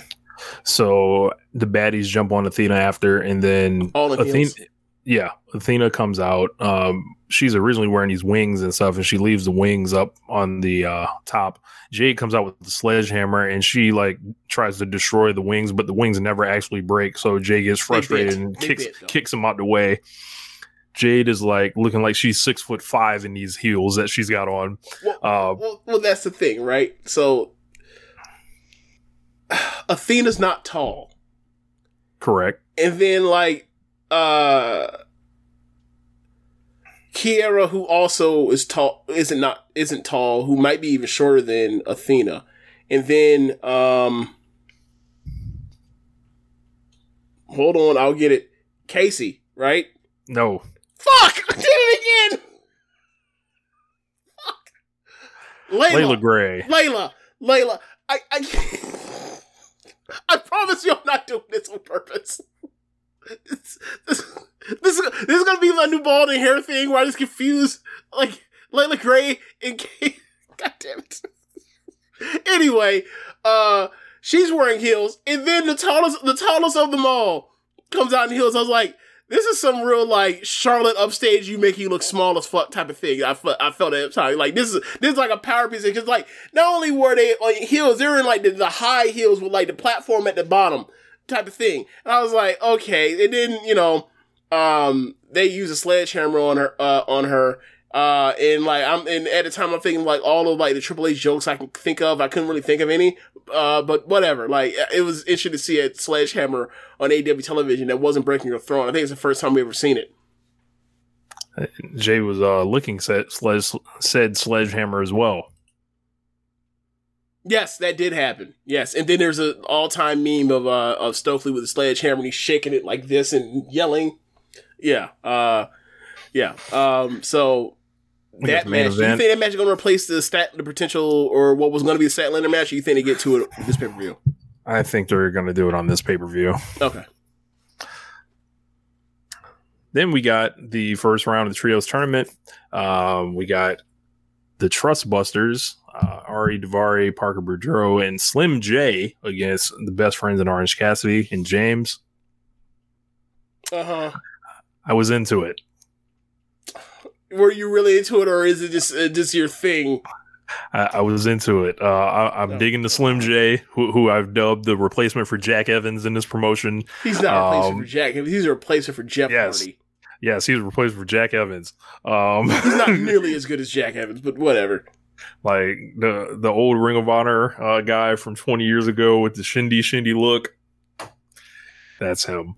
Um, and, and I know he wears the JNCO jeans, but it, it kind of adds to the And he did the, he did the, the half twist, uh, you know, landing flip thing that, that Jeff Hardy does. Like I was like, oh, this is this is clearly a dude that grew up like watching this backyarder in WWF. like that's that's clearly what this was. Um, yeah, but I, w- I was into this and I thought that it was pretty fun. Um, Parker kind of kept it to, you know, real basic big man stuff. Um, Ari Daivari was in and out, but I think this was kind of the Slim J show personally. Um, Well, it kind of had to be. yeah. I mean, you know, I fucks with Slim J, but um, but yeah, this was best friends all day. Uh, nice feel good win. Uh, I saw the kids would dressed like Orange Cassidy, Orange Cassidy, you know, larger than life. Um, and he just, you know, continues to be bigger than ever. And they move on, and they're going to be facing the winners between uh, House of Black and Dark Order, who um, Evil Uno on BTE announced that he will be in Germany for the AEW games stuff. So he is out of the tournament. So uh, my theory of Dark Order members dropping like flies and so Hangman has to replace one of them, it stands. Um, as So how many well as they have now, right now, at their disposal without uh, evil, without evil Uno there? Three um, four, I believe, or three. Mm, would be Preston. It'd be Preston or ten. Preston, yeah, it'll be then, uh, Preston, and then Beaver Silver, Boys. and Reynolds. Yep. So, Yeah. so I'm sure Preston will drop out at some point, and this is why the Dark Orders match is going to be last in this thing because you see the Death Triangle and Ospreay Wednesday, and then eventually Hangman's going to jump in, I believe. But um, yeah, man. So that was AEW. Uh, breaking news, James. I'm not sure if you have come across this, if you've been scrolling, um, but Johnny Gargano has returned uh, to WWE and was on Monday Night Raw tonight. well, that's unfortunate. For Oh, whom? Oh well, for my fandom What you? You, ain't, you ain't gonna watch, watch Johnny? on Raw on He's back. Raw. He's back. Nah, not really. Um, this does not come as a surprise. uh, It does not. me. Um, at this point, if he wasn't going to be in AEW, I heard dark rumors that TK might not necessarily have been the biggest fan of Johnny Gargano. Um, not sure, however, that goes. Whatever it is, maybe Johnny wasn't the biggest fan of the idea of going to AEW. Uh, he shows back up. Uh, Triple H is reassembling the gang um, as we can move into, um, you know, Road Dog returning. Uh, we have the departure of Yeah. Jeff Jarrett. Uh, I guess we should stick on Johnny for a little bit. Um, so him staying or returning to WWE, and then uh, it looks like he's programmed on Raw. I don't know the whole roster there. Um, Ciampa's there on Raw, I believe. Yeah, So- he's he's he's Ms., he's Mrs. Bag Boy, basically. is their best shot reforming DIY, Best shot at what? like not getting swallowed up on this thing.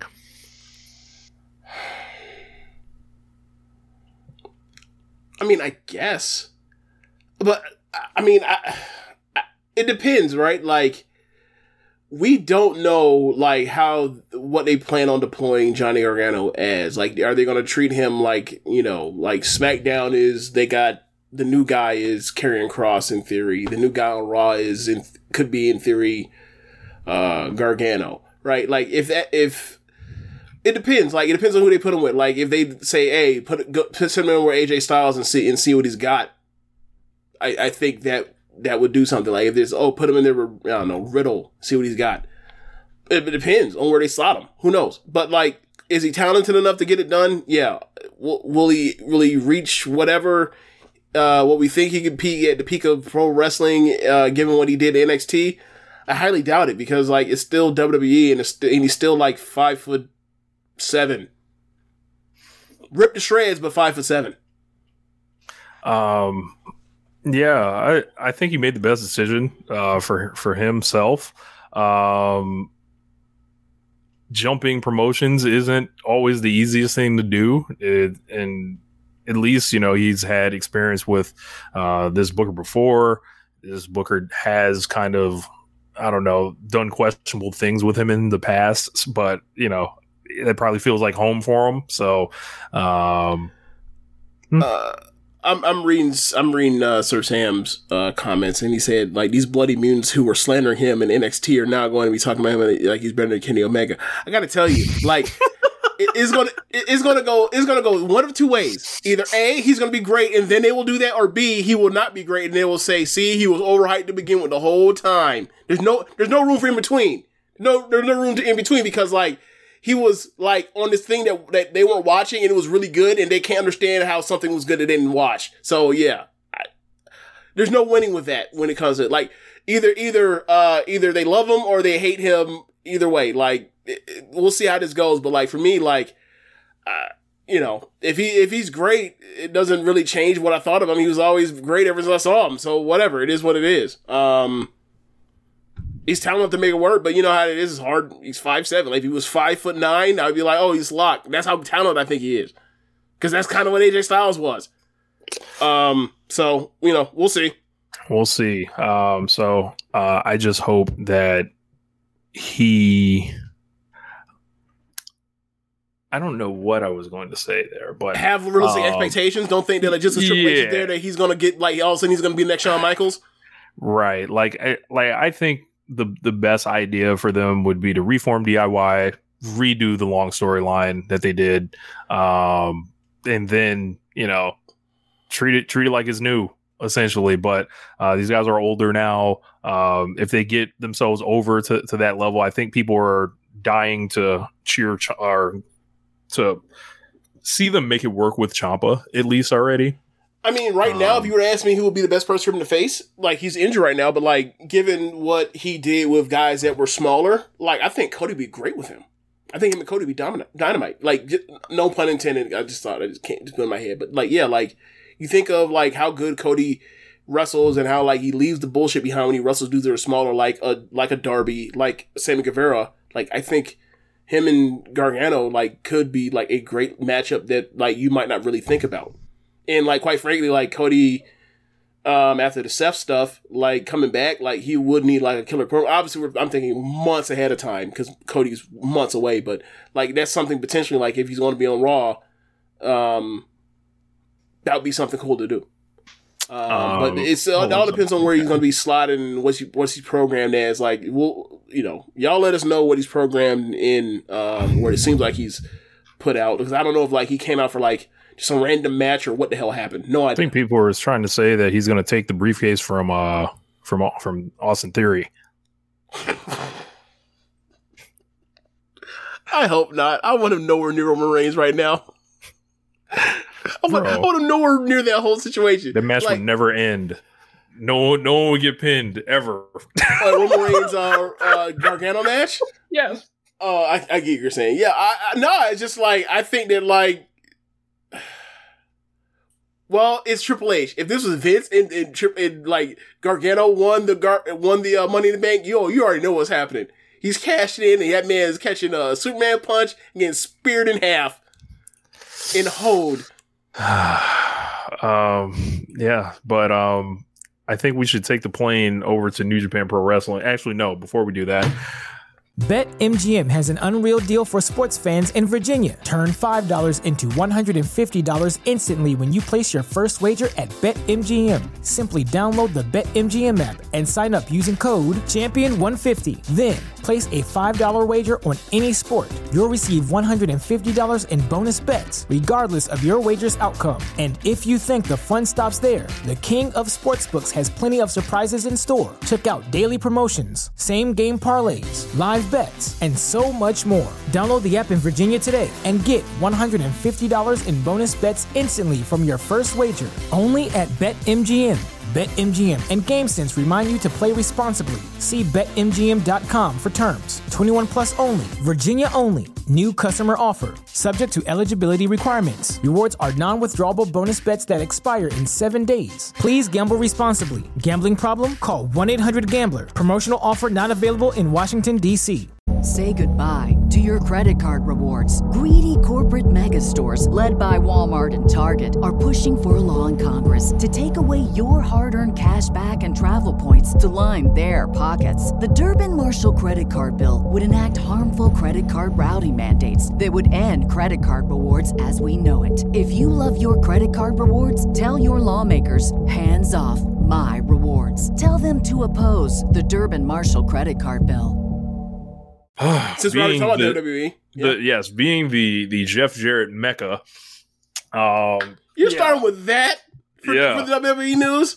yes, W- what's bigger than Double J? Go ahead, man. Go ahead. So Double J uh, is was made an executive um, for live events a couple months ago. We talked about it on the show. I believe it was like the opening segment of one of the shows. It was might have been a light week, but um, it no, came you, out. I, I don't know if it was lightweight or not. You just forced it to go first, and I was like, "Look, bro, whatever. You want to talk about Jeff Jarrett first on the on the start of a show on a weekly wrestling podcast? Have at it. We'll, we'll, we'll pretend like we're from Memphis, Tennessee. Sure, why not? so Jeff Jarrett, it, it gets reported that he is out of WWE now. So um, he just depart. He departed. They didn't say whether this was a quitting or a firing or anything like that. But um, knowing Double J, something's around the corner. Uh, I have seen people theorize that he was the one that ended up getting Vince McMahon knocked off, uh, and then he's like, "My job is done here." Um, I find that hilarious. Um, there is something else that's in the news that, with the timing of all this, makes this kind of in- interesting. So, as we know, Jeff Jarrett headlined Ric Flair's last match. Um, that was a uh, a show that was kind of put together by Conrad Thompson. There was some uh, trademark uh, stuff uh, for Southwest Championship Wrestling um, that was uh, recently filed by Conrad Thompson. Uh, I would imagine that Double J is privy to this. Um, in the next, you know, like the, like I always predicted he would end up running WWE, and he got damn close, right? But I, I think Double J has he, he saw what was going on there. It's not the time. There's always time for that. Remember, Jeff Jarrett always wins. Um, he'll he's he's just gonna go ahead and do his thing over here. I think there's where there's smoke, there's fire here with this thing. Uh, the, promoting something uh, with Conrad and going into business there. Uh, apparently, his podcast is one of the better Con- Conrad ones. I don't listen to any of them. Um, Better as far as what, like content, or as far as popularity? Uh, I think both. That okay. Like it can't be any worse than Eric Bischoff. Like just just lying through his teeth. Um, but Well, I mean, uh, how, okay, so the Bischoff podcast, there was at one point a Schiavone podcast. There, Mhm. there is an Arn podcast, right? there is. Uh, a Prichard podcast. Yep. Are there any other uh Conrad podcasts? If anybody knows, please leave them in the comments. I do not follow the Conrad verse. Um, no disrespect to Conrad. Is just uh, I've kind of I've Oh yeah, I, I mean, I, I mean, I, you know, I like the Conrad stuff for like he's in there. Jim Ross pod. Okay, I didn't know that was a Conrad one, but like I uh wait, is, wait, wait, wait, he's on that network, but he's not necessarily on that show, right? Uh, I I don't remember Conrad being on that show, like Yeah. actually vocally being on that show, like week to week. Not sure. Okay, Um, anyway, but like I I rock with Conrad on the part where like he will do these shows with these fucking like habitual liars and he will call them out on their bullshit in a way that like I I would have had if I was in the room. So like I rock with Conrad on that eh, to at least on that level. Anything else I don't know about, w- yeah, that- and if there's anything else I need to know about, y'all fill me in, and I and I will know it then. But like, I just know Conrad from like he's a dude that like helps put out these podcasts and be and is on these podcasts and runs down this stuff. And like when somebody gets in or uh, lies through their fucking teeth, he'd be like, "Hey, bro, you're lying through your fucking teeth. Knock it off." So Right. yeah, Um, yeah, but I don't know what will happen with Double J. But um, you know, he, I know he was trying to win this award this year, so uh, he some some he may have to make a small diversion here, but uh, I believe in Double J. There will Okay. always be some money around the corner. Okay, moving on. Um, a number of a number of NXT wrestlers uh have been released in the uh the I guess the wake in the news that uh NXT UK is being dissolved or transitioned into becoming NXT Europe. Uh, and their goal is to uh, start going to uh, do shows in 2023, I believe.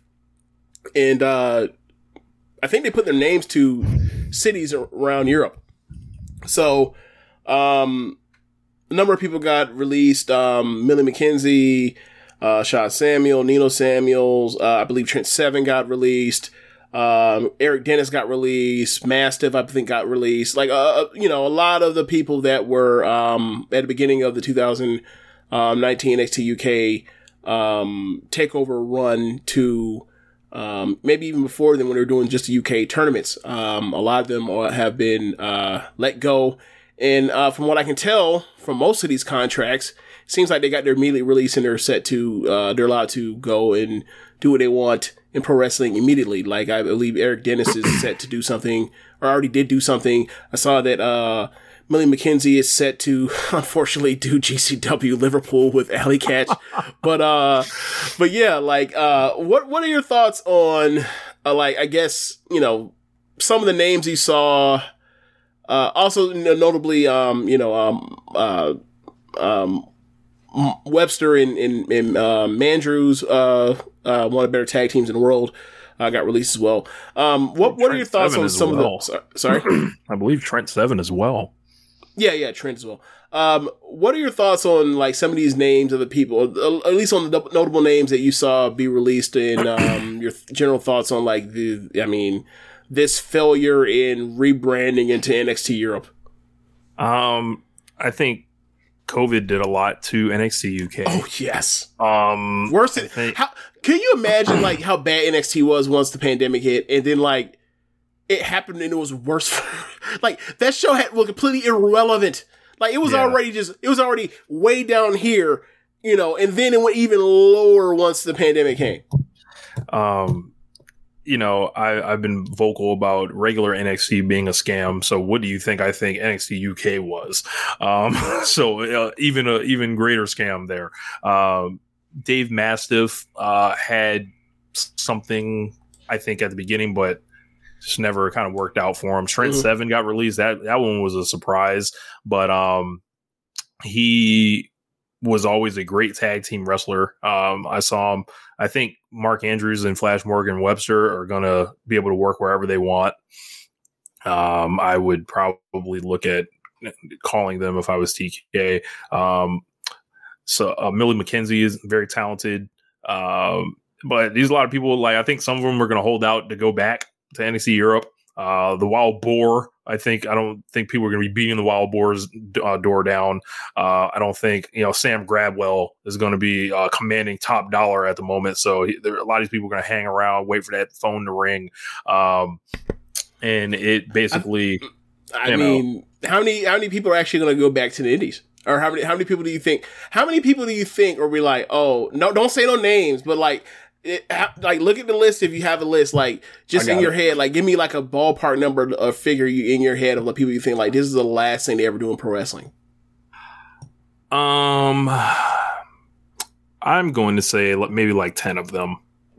out of how many that you on that list you see Looks like maybe like twenty.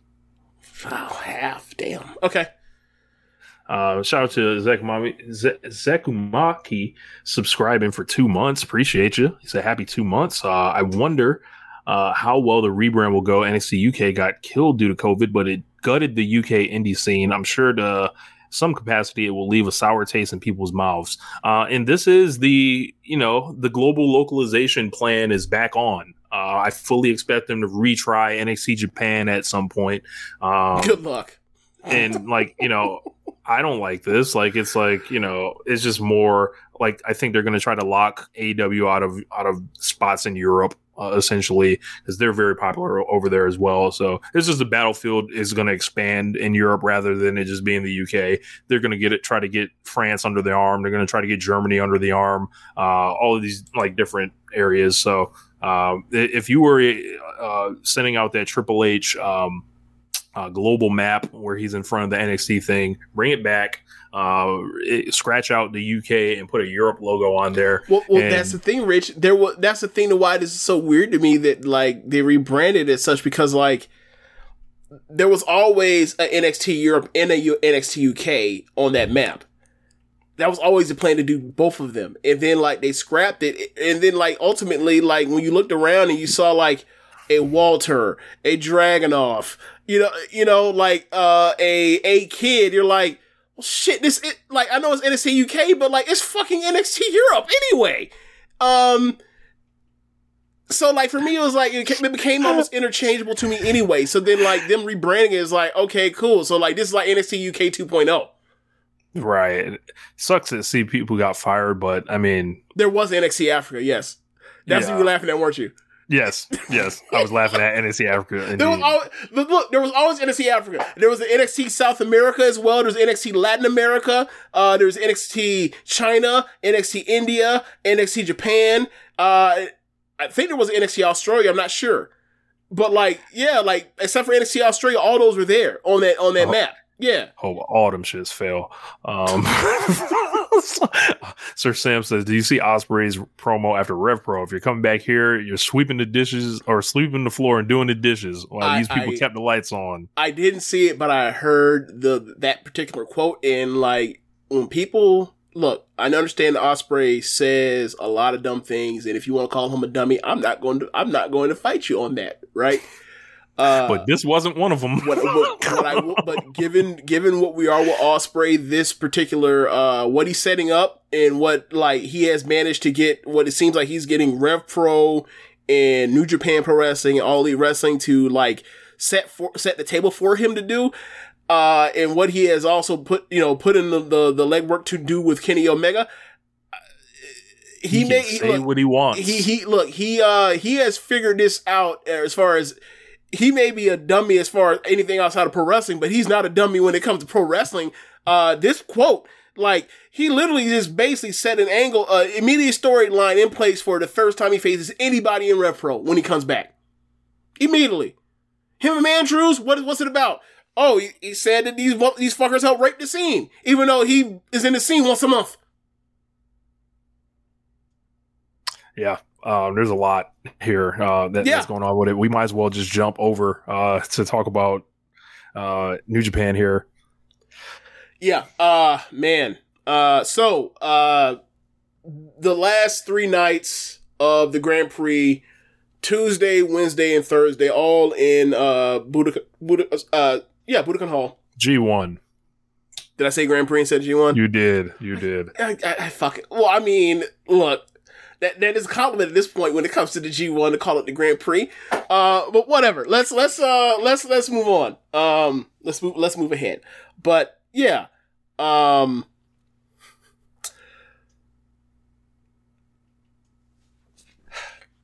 They go to they go to the final night. The blocks. The blocks uh, uh, is the first night. It is the Tuesday night. It's eight matches. It's two in each block. First uh, block is uh, D block, then C block, then B block, then A block. The D block, uh, it is everybody tied, or ba- basically tied, and in the clubhouse with uh, six points at three and three, um, with the exception being uh, the last two. Uh, you have Ospreay who has three has three wins. You have Shingo who has three wins, and Shingo has a tiebreaker. Um, and uh, if both of those two lose, then it turns into a seven way tie. It would have been a fucking disaster. And I, I hope they weren't going to do that. And luckily it didn't. Um, they end up having uh, Juice versus um, Ospreay first. Ospreay takes his nasty bump where he basically lands ribs first on the on the uh, metal barricade. I'm like, this idiot is in the first match and he's doing this to himself. Jesus Christ. Um, he sells his ribs. He ends up getting, um, I believe he ends up taking a uh, floor power driver on no mat the expo- on the exposed floor. Gets in, finishes, is able to come back and beats Juice Robinson. Match is okay. Uh, then the next match is Shingo versus uh, Phantasmo. And with that situation set, it's like Shingo either has to win to advance or Ospreay wins the block. Um, no, I'm sorry. Uh, he has to tie. He has to tie. He all the all Ospreay. I'm sorry. All Shingo has to do is not lose any any advances. Sorry. So, uh, El Phantasmo, he hits he hits his moves. Great match. Uh, he hits a top rope uh, quebrada to the floor. I'm sorry. Uh, yeah, quebrada to the floor. Um, he hits a CR2 it, it, for a near fall, and then later on the match, he ends up hitting a CR2 except with the arms um, in a different position. He calls it a CR3. He ends up taking down Shingo again to win. Very good match. Uh, one of the better matches of the of the tournament. Um, and after he wins, he you know he uh, he gets to uh, three and three, and he beats Shingo, former IWGP World Heavyweight Champion, and Desperado's on commentary, and he walks up to Desperado and he says, "Bye, Despy. Bye forever, Despy." like I'm officially heavyweight. I've done it. I, I've elevated myself, and I was like, and this was really good. This was really good showing for uh, El Phantasmo and and obviously you know and Shingo, and that wrapped up their block. So Ospreay gets in. Uh, next block you get Evil versus Goto. Goto has to win. It has to hope that Naito beats uh uh Sabre to get a three way tie. I don't know what the playing situation is or what the tiebreaker is, but that was that was uh Goto's only hope. Uh everybody cheats. You know, you got you got runouts and all that kind of stuff with with House of Torture, and ultimately Evil ends up winning. Uh, match was okay. Um, so Goto's eliminated. So then it comes down to Naito versus Sabre, where Naito has to beat Sabre to advance. Um, and it goes like five minutes. They had the Ospreay, the will, sorry, not the Ospreay. They had the Tetsuya Naito, Zack Sabre Jr. version of a high speed match. It went like five minutes and they're doing a bunch of near falls, like roll ups. And then at the end, Naito ends up catching, uh, Sabre and gets the win. And Sabre loses shit in similar fashion whenever he used to lose. And it also like, in line with, you know, whenever, um, Suzuki or Archer will lose, but they just go ballistic at ringside and, you know, throw a fit and start tearing up shit. And like, it's happening and, and like, Sabre, he, he, he falls out and collapses after having a tantrum. And then Naito, Naito, uh, walks out and is trying to like console him, but then like he sees, uh, Sabre sees Naito trying to like play with his emotions and he gets up and he threatens to beat his ass again. Uh, so Naito gets back, gets away from him. And then Naito grabs an ice pack after, uh, Sabre got back up and starts beating shit with, uh, chairs uh, with a, with a chair, and like he throws the the ice bag at at, at Sabre, and Sabre hits it like a baseball, and, and, then, and then Naito he runs Naito off again, and Sabre walks off in just disgust. And he, uh, I didn't see his uh, backstage promo, but like I heard he went ballistic as well again. Uh, it was just it was just funny. So Naito advances. He's he's uh he represents the C block. Um, B block uh, I have to pull this up to, to remind myself. Oh, it's Tama Tonga, or that's the main event. That's the only match that matters in B block. But the pre-match is Sanada versus Ishii. Ishii has only won one match. He's one and four in the tournament, and uh, Charlton and Kevin Kelly, who are excellent on um, the whole all the Budokan halls, but especially like uh, the semifinals and the finals they say, hey man, you know, he's getting older in age. He's always one of the best wrestlers in the tournament as far as performance, but this is a wins and loss business. We don't know, like, you know, if he goes one and one and five, can he justify coming back because he's not getting it done wins and loss wise? Um, so him and Sanada have the match, and it's a great match. And at the end, um, Ishii ends up winning with the Brainbuster, and he's four, he's two and four, and that's a mediocre record enough to justify that he could, he's going to be a solid keep going into next year. And then we'll, wor- we'll have to worry and, and, dread, and have concern and dread about Ishii's G1 appearances next year, but it's at least staved off to next year. Um, when he, you know, can still wrestle like the AEW wrestlers when they get, or American wrestlers when they get over, uh, next year in front of crowds. Uh, so, uh, the final match was Tama Tonga versus, uh, Jay White. Jay White is undefeated. He's 5 and on the block. And Tama Tonga is, uh, 4 and 1. He has to win to, to get in, obviously. Um, they have this match and like, it's a very good match. Like, I'm trying to think of what I gave it. I have to pull it up. Um, give me one second. Yeah, so yeah, uh, they have a very good match. It is Tama Tonga has this thing where like he basically ru- he doesn't wrestle. He's a good wrestler. He consistently has very good to great matches um, in this tournament.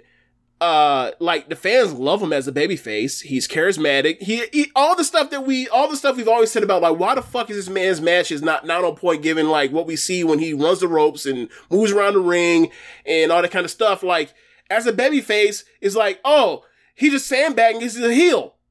As a babyface, I think he's really damn good. And like, quite frankly, if he was 10 years younger, he'd be, I would make him a top fucking guy in WWE. I'd sign him immediately if I was Triple H or, or whoever else is in charge of talent relations. I'd try, I'd poach him immediately. Um, but anyway, um, he sets up simple, basic WWE or American style storytelling match. Of he, he, he sets up his comeback, and then he sets it for his finish. Um, he he does the clap like you know stun gun. He does the clap similar to like the Orton you know Viper thing with the bean the mat thing, except he does it in like a clap where it's like clap, clap, clap, clap. He gets the crowd into it. Um, yeah, ultimately, ultimately it sets up to people reverse out of it, and then you keep keep going. Then you go through the you know all the all the big moves and reversals, all that kind of stuff, and go to the fle- into the closing stretch. Um, and then at the end uh, when it looks like he's done, he ends up escaping and hitting the, a stun, uh, a gun stun, and gets the a W. And he ends up, you know, upsetting the champion. And obviously, he's going to get a title match, like much like you predicted would happen um, uh, in the preview last week. So uh, the post post match press conference, Jay White, uh, you know, known known by a lot of the New Japan uh, Westerners as this dynamic, great alt or uh, best promo of the business type person, cuts a pro- cuts another one of the class promos, and whenever I see him, I'm always like, "This is the person y'all say is so great at promos." This promo was just him for like I don't know, 90 seconds just yelling fuck over and over and over again, yelling it, and that was the end. Uh, what is compelling about this at all? I saw people like heartbroken and devastated, and then like coming up with their own storylines for you, for him. You got to and- elaborate on what that what you mean. I, I don't have I didn't hear any or see any of this. What did you yeah, see? it's just like like god damn, like like people come up with their own storylines for for for him, and like why is he just this dynamic person? Like as you mentioned, he just yelled fuck for like a bunch of time. Better like, yet, when he beat what's Ishii the in the main event of a show, right? He did this thing where like, okay, do you remember when uh, Kenny Omega first like broke broke like the kayfabe and like let the Japanese fans know that he actually speaks like pretty good Japanese? yeah. He basically like taught in the same exact way, like he's about to talk Japanese. He's like, I don't think these people understand me. I want to talk in their language, and then he proceeds to clap like Yes, yes, I remember that. like in Morse code or some shit for like 90 seconds and then walked off. And I was like, yo, this, I, I, like, does he think he's Andy Kaufman or something? Like, he's think like he's like doing Monty Python? Like, what is this? I, I, I don't know. I don't Some, know. some Like, people convince themselves that this is some type of 4D genius. So, Look, um, Look, guess. maybe he is. I just don't see it at all. What? Maybe that. Maybe that's the case. Like maybe he thinks it's like maybe people think this is like the brilliant, the most brilliant way to ever get heat ever. I, I don't know, man. I think the MJF work uh, method works a, a lot more effectively, but you, you know, that's neither here nor there. Um, so Ospreay better promo than Jay White somehow. Yeah, he, he yeah he he kind of is. Yeah, he kind of has been for like years now, but you know whatever. Uh, but people don't like Ospreay for what for obvious reasons, and like if you don't like rock with Ospreay, you're well within your right to not rock with Ospreay. Um, so, uh, anyway, um, Tama Look, advances. he don't let it. Don't let it be because of wrestling.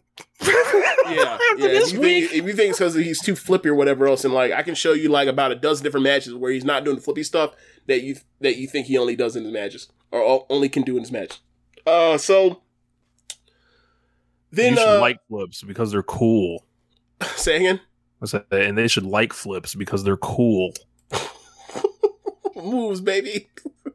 so then you get like this is the match that like this is basically like the death match spot. Like this is the match they put on at 920 on on, on uh, New Japan Pro Wrestling Dynamite. Uh they did Fale out there with Archer.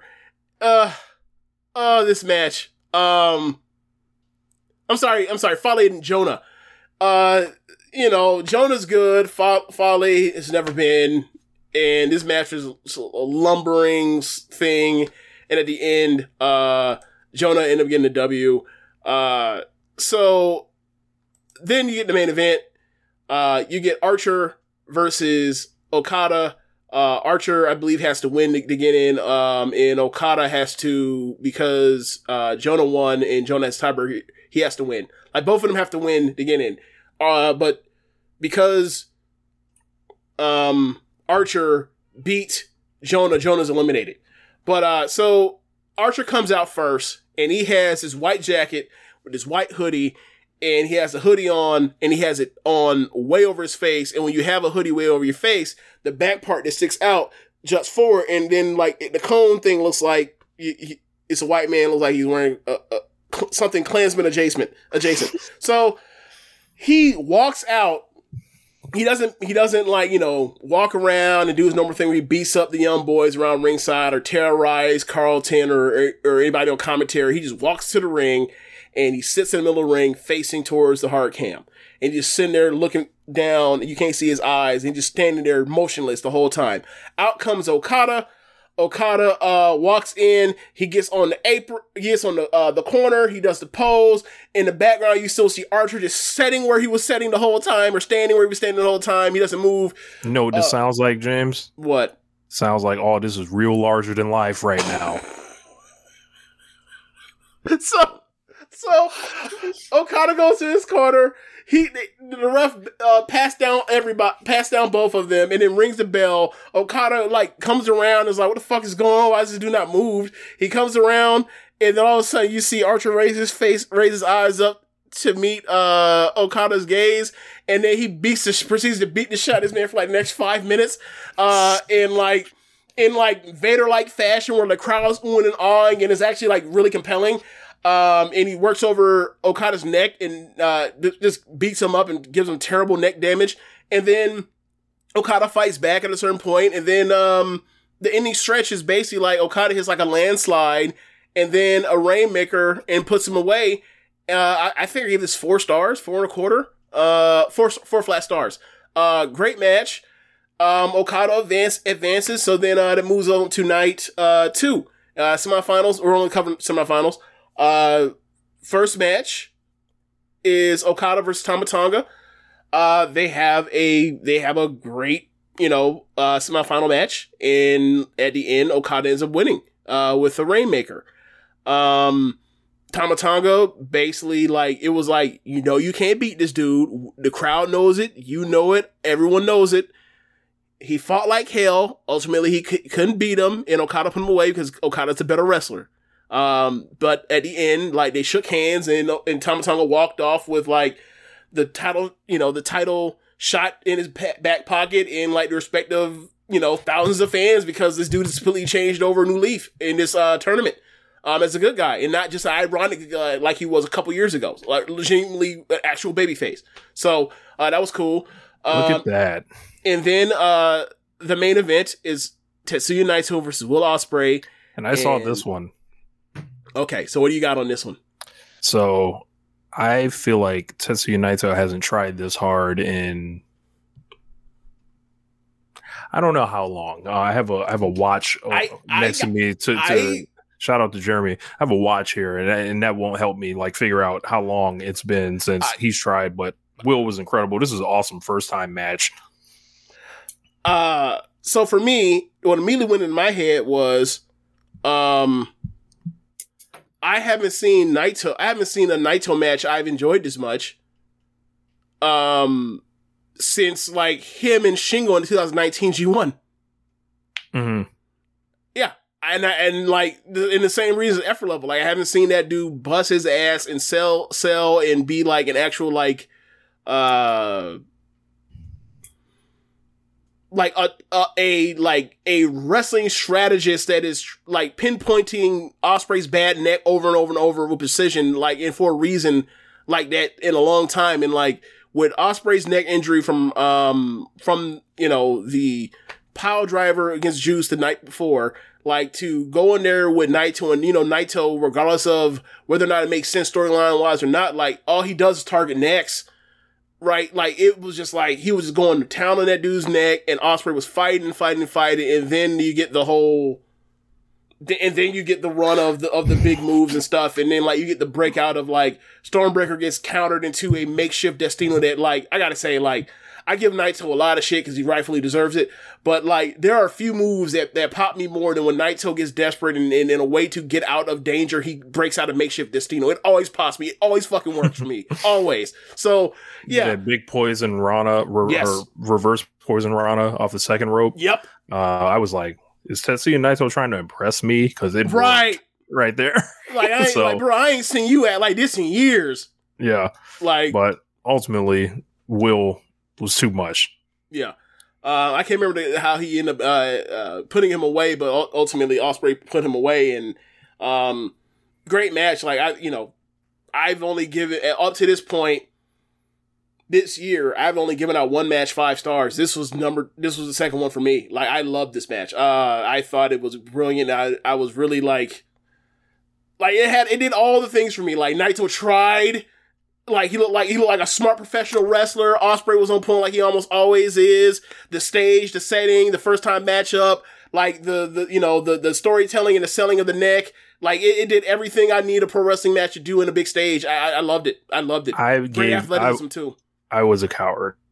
That's fine. three quarters. That's fine. this. That's fine.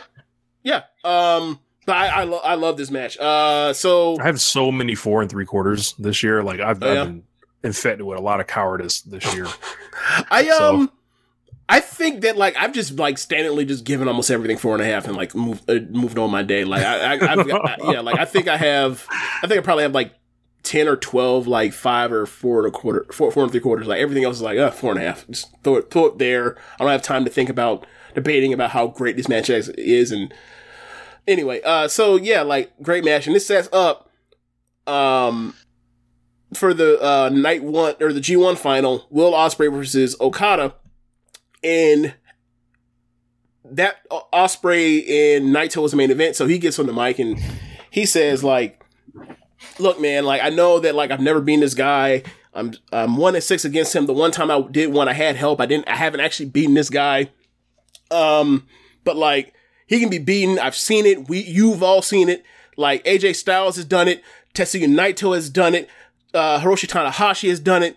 He he mentioned all the people that have beaten Ospreay and or sorry, beaten Okada in big spots. He leaves out Okada. Um, he leaves out Omega's name on purpose, and he says like, "I'm going to I'm going to shock everybody that's in me. I'm going to prove something to everybody. I'm going to win this. I'm going to win the G1." Um, and like I, I guarantee, he basically guaranteed it. Uh, and he moved, and it like he moves off. Also, one thing I forgot to mention going into this main event, um, the night before he beat Jay, not Jay, he beat Juice Robinson. Juice Robinson has been carrying around the United States belt. Him and Finlay both have been carrying out the United States belt. Um, the world champion, the actual person that has the title of Un- United States champion is Will Ospreay, but he now has a belt to go with that. So he comes out and he has the United States belt and he has the Rev Pro, uh, undisputed heavyweight, whatever title the Rev Pro belt is. And Charlton puts over on commentary like this dude has a real claim because he's the champion of the United States and the champion of Britain to be the actual to be the real All Atlantic champion. And that and I was like, this is like Wednesday morning when this happening. So like my my antennas start going off, and I'm like, oh my god. And then I look at the bracket like, is it, isn't this what I think it is? And the bracket is set up to where Aussie Open Ospreay versus Death Triangle. Pac is the is the All Atlantic champion. They're going to face each other next week on Dynamite, or this week in on Dynamite in a couple days. And like obviously, that is the crux of it. And then on Dynamite last week that we just reviewed, Pac talks about somebody making claims to be the All Atlantic champion. So there you go. Get ready for Pac versus Ospreay. That's gonna be fucking phenomenal. Um, and then you get to Ospreay versus Okada, and Ospreay and Okada have what I think is the best match of the year that I've seen this year. Um, like I, thirty five minutes. Um, they spend like the they spend like the first twenty minutes like just excellent wrestling and working each other's necks. Uh, given like what they've gone through uh in Budokan Hall leading up, and also like the career of you know Ospreay with neck injuries, and uh, then at a certain point, oh, our Ospreay start breaks out. He, he hits a high five, a high fly flow for a near fall. Doesn't work. He gets him up. He hits a, uh, he hits, uh, a Styles clash. That doesn't work. And then like he he keeps goes back and forth even further, and then he reaches out, pulls out the finger guns, and he hits a V trigger, and then he uh he gets uh, uh, Okada up for a one wing angel. Okada ducks out, gives him a rainmaker. The crowd breaks the law. Yeah. when he does this. Yes, they they they they audibly gasp and chant, and they're into it crazily. Um, before that, there's like a crazy like twisting moonsault off the top. Uh, rope Yes. before the, in like the first like seven minutes of the match is like Charlotte never never do this shit again. Don't even attempt it. Just give it up.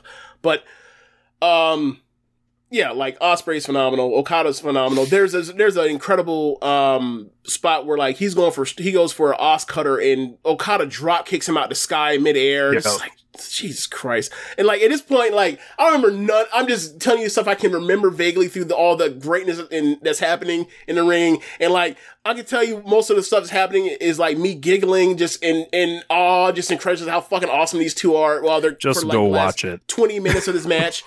um, and then ultimately, uh, I, I, I can't remember, like, there was a, there was one spot where, like, I think there was a, um, I don't know if it was a, uh, a hidden blade. I think it was a hidden blade and the kick out the hidden blade where I thought, like, Ospreay just won. He had just won. Um, but, uh, Okada kicked out and then, um, you end up getting, like, he gets Rainmaker to death and he's done. Um, I, I Yeah. this is a brilliant match. I, I, I, I think it's one of, I think it's one of the fifteen or so best matches I've ever seen. Quite frankly, like I thought this match was phenomenal. Yeah, I went five stars on this, and um, I don't know, man. Uh, I felt like it was Will's time. Um, I was kind of deflated, like, and I know there's like a lot of, um, yeah, you can't have Jay White as the champion and then Will Ospreay face him. Can't have Um, two. Can't have two. Can't have two Gaijin. I know there's a lot of that, but it just feels like Will's the best guy. Why are we fucking around? And if they're not giving him like, I don't know if they're going to give him Kenny at the Dome, right? Mhm. Let's just say they don't. Then I'm going to feel like really like pissed. What the fuck are they doing? Whatever. Yeah. Correct. Um, but if they give him Kenny, it's kind of ironic because um, I remember when Kenny in 2017 was like, "Oh, you can't be in the main event this year, sorry." And then they give him Chris Jericho, and now they give they bring in Kenny for this guy Will, and it just feels like this this hamster wheel that's like there is like, yo. But I feel like I feel like Will's like on a career run right now, and I, I feel like they should be going with him, but they didn't, and that kind of was deflating. It was like, man, at least the Jay White and Okada, huh? Okay, um, or you know, people were theorizing Jay White could lose the belt to Naito, and then it's like Naito and Okada again. Great. I don't even know Uh, how to I'm even like- get to Naito and, and Jay White, given that like what how many defenses do do the champions normally have before the end of the year? I mean, he's only got one with Tama Tonga, so thinking like you know, the, like he's still got a, at least another one uh, Right. for that. That's what that I'm could- thinking. Like easily Tamatong's not going into uh is not going to the, the, the, the Correct. dome. So he's going to beat Tematong and get that back, and then the next challenger like Naito, and then you know if they do Naito and Okada in the dome again, I'm like, yo, y'all have done this match. That'd be the third death. time, right?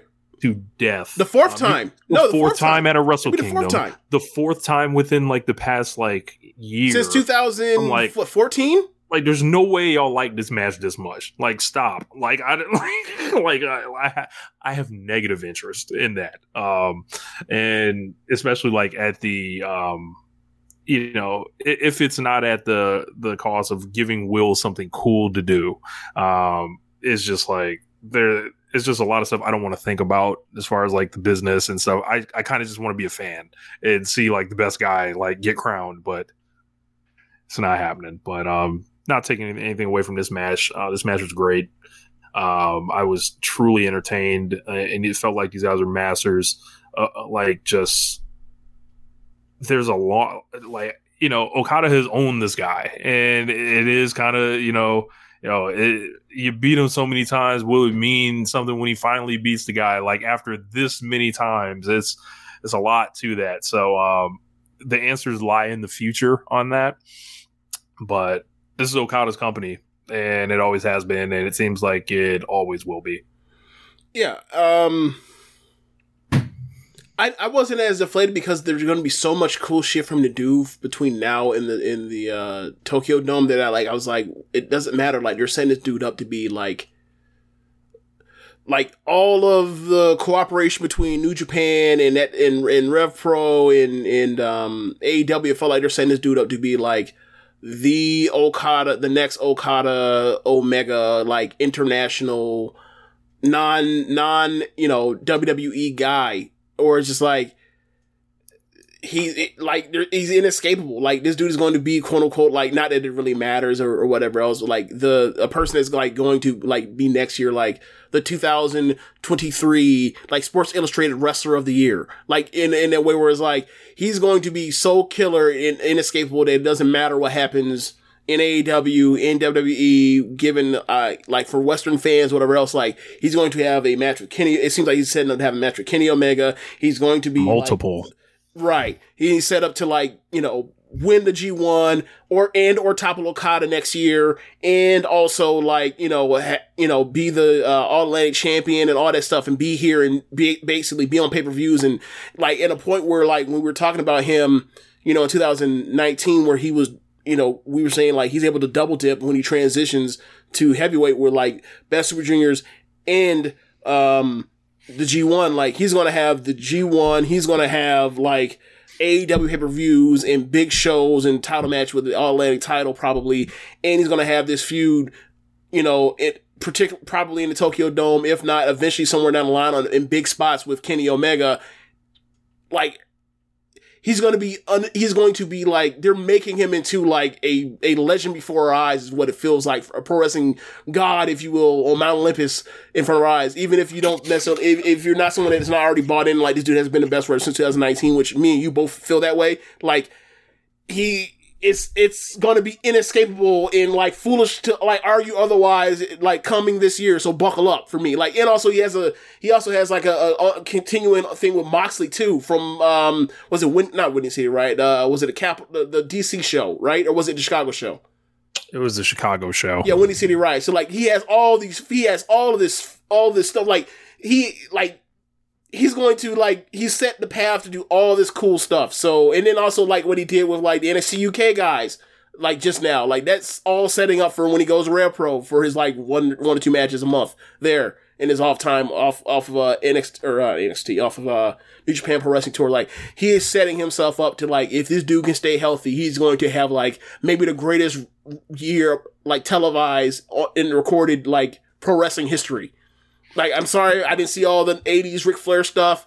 It, there's no tape for all that, but like we've already seen Ospreay do this 2019. We've seen him. We've seen him doing right now, and like it looks like next year is going to be bigger than any of that stuff he's already done. Yeah, I think he's locked up um, wrestler of the year. I think this year, like your most outstanding stuff um, between the last couple days. Um, think I heard he had a match with uh, he had matches with uh what Ricky Knight Jr. in um in, in Speedball. Speedball after yeah, that. I don't even then I haven't seen have him, but. I, I mean, when they hit tape, what do you think is going to be? That's going to be the outcome then he's gonna be on Dynamite this week. Yeah. And then in a crazy trios match, bro. Like, Ozzy get ready. opened- Aussie Open and Will Ospreay versus the Lucha Brothers and Pac. like what is this timeline? What is this timeline? This is this is so great, bro. Like this this is so great. And um, you know, I like Will a lot. So like I'm not a stand for him or anything, but it's just like he's incredible, man. And if like like you watch this guy wrestle and it's just like he thinks about everything. He's not afraid of any type of contact. He's you know still does his flying. He's um, he's re- he's a really special wrestler, and I think the cool thing is that he's so young still. Like he's 29, if I'm not mistaken, maybe 30 at the most. Um, and he's just like like people swear to God like that like other people are are, are it you know at that age or at or at any age like no man the guy is Will Ospreay man like and it's it's laughable to compare like anyone like in his age group i think you know to him um you know he'll have to you know he's he's still got growing pains i think at the top like as far as like you know getting people to really buy into his, to his personality and stuff like that but Yeah. um and, I- and you I- know he doesn't you know there there are certain things like you know that i just think he's an incredible wrestler but you know he doesn't i don't think he has like people that are willing to like die for him like yeah, yeah, yeah. There's live and die no, there, yeah, like there is no, um, there is no like, like link to storytelling from the sense of like, like there's no like vulnerability like like a Kenny Omega, right? Like, uh, like the thing for Kenny Omega for a lot of people, um, uh, for a lot of women that I that I've like seen talk about Kenny Omega is like the affection he has for his friends, and I also hear this about like Roman Reigns and the Shield at the time. Um, like the affection that like them them have for each other in their relationship and that kind of stuff, like playing into the storytelling of like hurt feelings and frustration of things that like you know us, you know, a lot of dudes are just chalk up to it's just jealousy or it's just like he just on one that day and like go through it and like kind of you know uh, explore that is why people, you know, like this even happens with the Hangman stuff, right? That's exactly what the Hangman is doing. I don't think he's doing nearly as good a job as Kenny Omega would do it. That's why for me it leaves me cold. Um, uh, but like that is like the the, the run. Like Ke- Ospreay doesn't really have that. What what I will what I will say though is this: this match, um, and I said this to you on uh in um everybody during Jeremy's birthday party on Friday, uh, like this match was literally a love letter, like, you know, much the same way that, like, you know, I made the joke about, like, Kamatani and Tam, like, that they're, whenever they get together in Sumo Hall, like, it's a love letter to, the Golden Lovers. And, like, uh, the, the first Young Bucks in FTR match is a love letter to 90s tag team wrestling. Like, or 80s and 90s tag team wrestling. Like, this match was a love letter to literally to a motherfucker that's in the match. Like, this was a love letter to the greatness of Okada and, like, all the people that he has faced over the years and all the people that have that have, he has had these legendary uh like uh series with. And to see all of that put together and the crowd oohing all over oh my god i remember that. It was so fucking awesome. And like you, you think about like uh, all this all the people he's had these feuds with and like the thing for me as an okada guy watching it it's like I always watch this guy and he's always in the match. He's always in the best matches with all these guys that everybody else is like rocking with more. And I can't understand it. He is, he is literally like, even when he has the belt or even when he doesn't have the belt, he is literally the champion in the, in the, in the stepping stone or the stepping stone or the, or the standard here for people. If you can beat this guy, you are a wrestling god. If you can't come back later and he'll make you one later. Like, and when he, when he, you know, goes through all the list of his foes' moves or whatever else, and he's able to kick out of all that stuff and then put him away, and it's like, bro, you you gonna get your turn eventually, but you got to come up with something new, like some super fi- some new super finisher. gotta be yourself That's a part of it too. But like the crowd is behind this fucking Gaijin, and I'm like, I'm transported back to 2017 again, and I'm just like, this. I was just like, this fucking guy Okada is, is great, and like Ospreay's great too, and like they've already had this is like their fourth like fifth star match, something like that. Like Mhm. they're, they're just dynamite together, and like I just I just love the But it match. is even then. It is. I don't know. I was talking to Josh about this, and maybe he'll explore when you go on keeping it strong style. It's like I don't really feel like Okada and Ospreay are rivals. Like it's because one because one started way up here. One like the whole thing is like it. It's it's I, look. I, you know better than I do. Like, but done this feel like you know, but but I think there could probably be some comparisons of like this guy is the top star, and this is a guy that eventually in one, two, three, four, five years will catch him and then surpass him, and then like he will move forward and spring shot forward. Like this might be like. Don't kill me when I say this, but this might be like a Kobashi Misawa type of story they're trying to tell Mm. um you know more of the details more than I do, and I'm just using like rough knowledge, not like the pure like you know close comparison. Yeah. Like the story of like this dude's younger, he starts at a lower level. This guy's at the top. He's gonna beat him and beat him and beat him until he finally does, and then once he does, it's it's a wrap for the, about the next decade or as long as the dude's neck can hold up. Yeah, yeah, that's a good comparison. I would say, like, and don't kill me, people. Like, I'm, it's late at night as we're Yeah. doing this. yeah, and uh, retrograde points like he like, and that's the thing, like the baby face nature of all this, like the like these guys are good guys now. Like, you, right. United Empire don't cheat. They Like, don't be on that bullshit. they do I've all the they've been my no favorite cheating. unit. Yep. They've been my favorite unit ever since they've you know got mm-hmm. together. Mm-hmm. And then like like you mentioned, no cheating part, like the part where like the crowd is begging for Okada or for Ospreay to finally put this guy away. It doesn't happen, he's sent away, and then like he literally goes up the aisle and, and walks off crying the in very much same fashion. It's like the first time we ever watched New Japan Pro Wrestling where like you know, Okada wins the G1, can't topple Tanahashi, he fails, he goes off crying, and then he beats him the next year. Like, this was very much playing on all that stuff. Like, this was tremendous. Like, this whole, tr- this whole presentation was tremendous. We even mentioned, like, the video package of Yeah. the Ospreay when he came out, and he basically, like, show every, like, this dude has done literally everything to do in New Japan Wrestling already at, tw- what, 29 years old, uh, and only been a, uh, a heavyweight for like since 2019, the summer of 2019, except for one, win a G1 and two, beat Okada uh, in a fair one. He's already there. You we, people just haven't really noticed it yet. But like, once he gets that one fucking win over this guy, it's to the races. Yeah, um, it's gonna make that Jay White shit look real funny in the light. And the funny part about that whole thing, what were we saying when it was first happened when we were doing the Jay White thing 2019 or 18 to 19? There's Will fucking Ospreay right there the whole time. But whatever, like I think I look, they're eventually gonna have something. At least they got two of them. Like, there's and- also another thing. Like me and me and Josh were saying, like you know they had to replace Kenny Omega, right? And I think he mentioned it, or excuse me, Karen may have mentioned it last week. Um, on keeping strong style was like you split Jay White and Will, and then you get Kenny essentially. Like you get like the like the aura and the swag of, of like the the Jay White, and then you get like the in ring of like Ospreay. You combine them all. And it's like they split Kenny into like two different guys. they split the difference. Right. uh, I never really thought about it like that. Um, because maybe maybe it's because I'm a Westerner. Like I don't really like. Obviously, he's a Gaijin heel, but like he wasn't that dickish for that long to where I like I I, I would have held out on Kenny Omega in that way. Like obviously, I think he's better when he works more towards heel. But like I don't really necessarily think of him as a heel outside of like the the weird like voice times when he promos. But whatever. That's that's about it. That's really about it.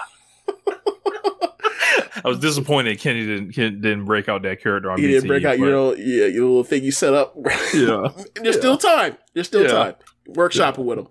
Send, hit, send him an email. Can you get a hold of Yeah. uh, Katie Omega's emails like, hey, bro, how about you do this I'm BTE?" sure if Anyway. I really like wanted to, I could get a message to Kenny Omega, but Well, I'm all not gonna waste it on this. Like, so um yeah that's that's pretty much the gist of what i had on like uh in like the Naito match was so great that like i i you know the night before even the final like i was told i sent y'all a message in um the, the, the chat that has like uh sir sam and and and chad matthews and floyd i was like just going off on like bro they're setting all of this up for for this dude to be like just and then to see it like hours later where they talk about the Pac thing, I was like, this awesome. And then like, you know what you're going, what you're about, what you're stepping into when you're getting a, uh, um, Okada and, and Ospreay G1 final. Like, you know, so I was, so it just went off and I was like, oh my God, this is, this is going to be a great next year, year and a half for Will Ospreay. Uh, so, um, I guess we, t- I guess it's time to talk about stardom. Well, James, hit the music.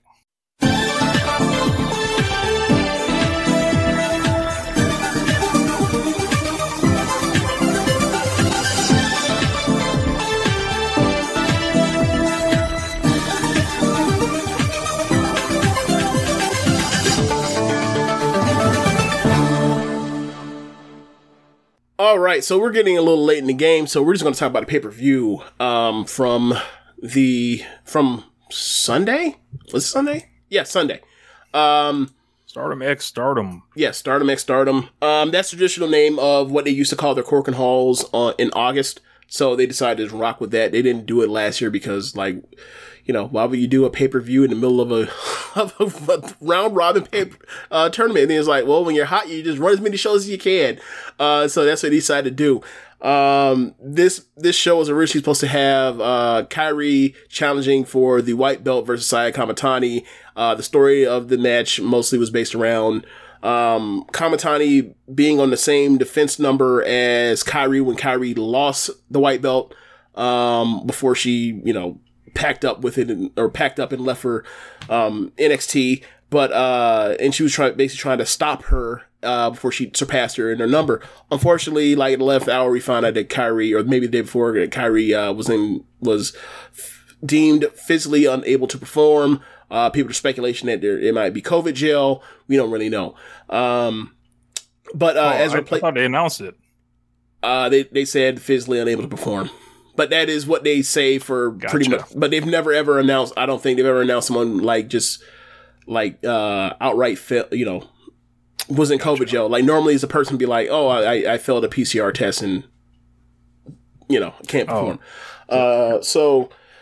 Um, the placement they used was Hameka. They had uh, Saya Kamatani say that, like, you know, since my match fell through and I am still given my slot on the card, I would like to nominate somebody. And she nominated Hameka, and Hameka said, I don't see any reason why not to, except to blow up, except I'm to blow, get know, this you money. know, except to blow up the fucking uh, storyline they had put in place for her that was built up, uh, that was going to be built up at a certain spot. But you, but we'll get Never to that later, That. huh? So never mind that. Yeah, yeah. You know, I'd much rather semi-main event than main event, uh, a pay-per-view, but whatever. Uh, in, anyway, uh, so, uh, the main event was, uh, red belt match, Shuri versus, um, versus, uh, Nai Takahashi, and the third from the top was tag team title match, uh, FWC, Hazuki and Koguma versus, uh, the newly formed tag team of Tam Nakano and Natsupoi. So um, I'm going to start from the bottom of this card and then go up. Uh, it won't take too long because this uh, show wasn't uh, it's just an undercard. Like it wasn't like a normal uh, Stardom undercard where normally it's a lot of good and then really good in between. and sets up uh, the last three matches, but um, it was kind of unchar- uncharacteristically like uh, uncharacteristically like lacking in uh, effort. It felt like you can feel the wears of the Grand Prix on the wrestlers. Um, so, um, first match.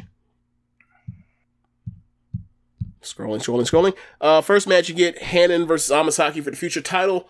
Um, Amasaki got this match from beating or pinning Hannon uh, during a gauntlet tag match during a uh, night one or night two of the Grand Prix. So, um, this match was a mess. Uh, a lot of sloppiness. I, heard- from, I heard this was one of Hannon's like worst performances. it was it was uh it was all over the place. Um, I I, can't really Amasaki in certain certain settings seems like she given what she already can do, it seems like she's destined to be like it's a lot of like what I thought of like Kamatani starting out, where it's like they're giving they're she's they're letting her do stuff that makes her different from like a, a regular rookie. She's you know they already have her in nicer looking gear than even Kamatani had at the time. Kamatani kind of had like just standard like you're going to be a geek rookie gear, which she was for like a year and a half, but whatever. Um, they it was just sloppy. Like it looked like she wasn't ready for a title match. It was just weird because like I saw her have a match with you know Utami. I've seen her get you know murdered by Julia.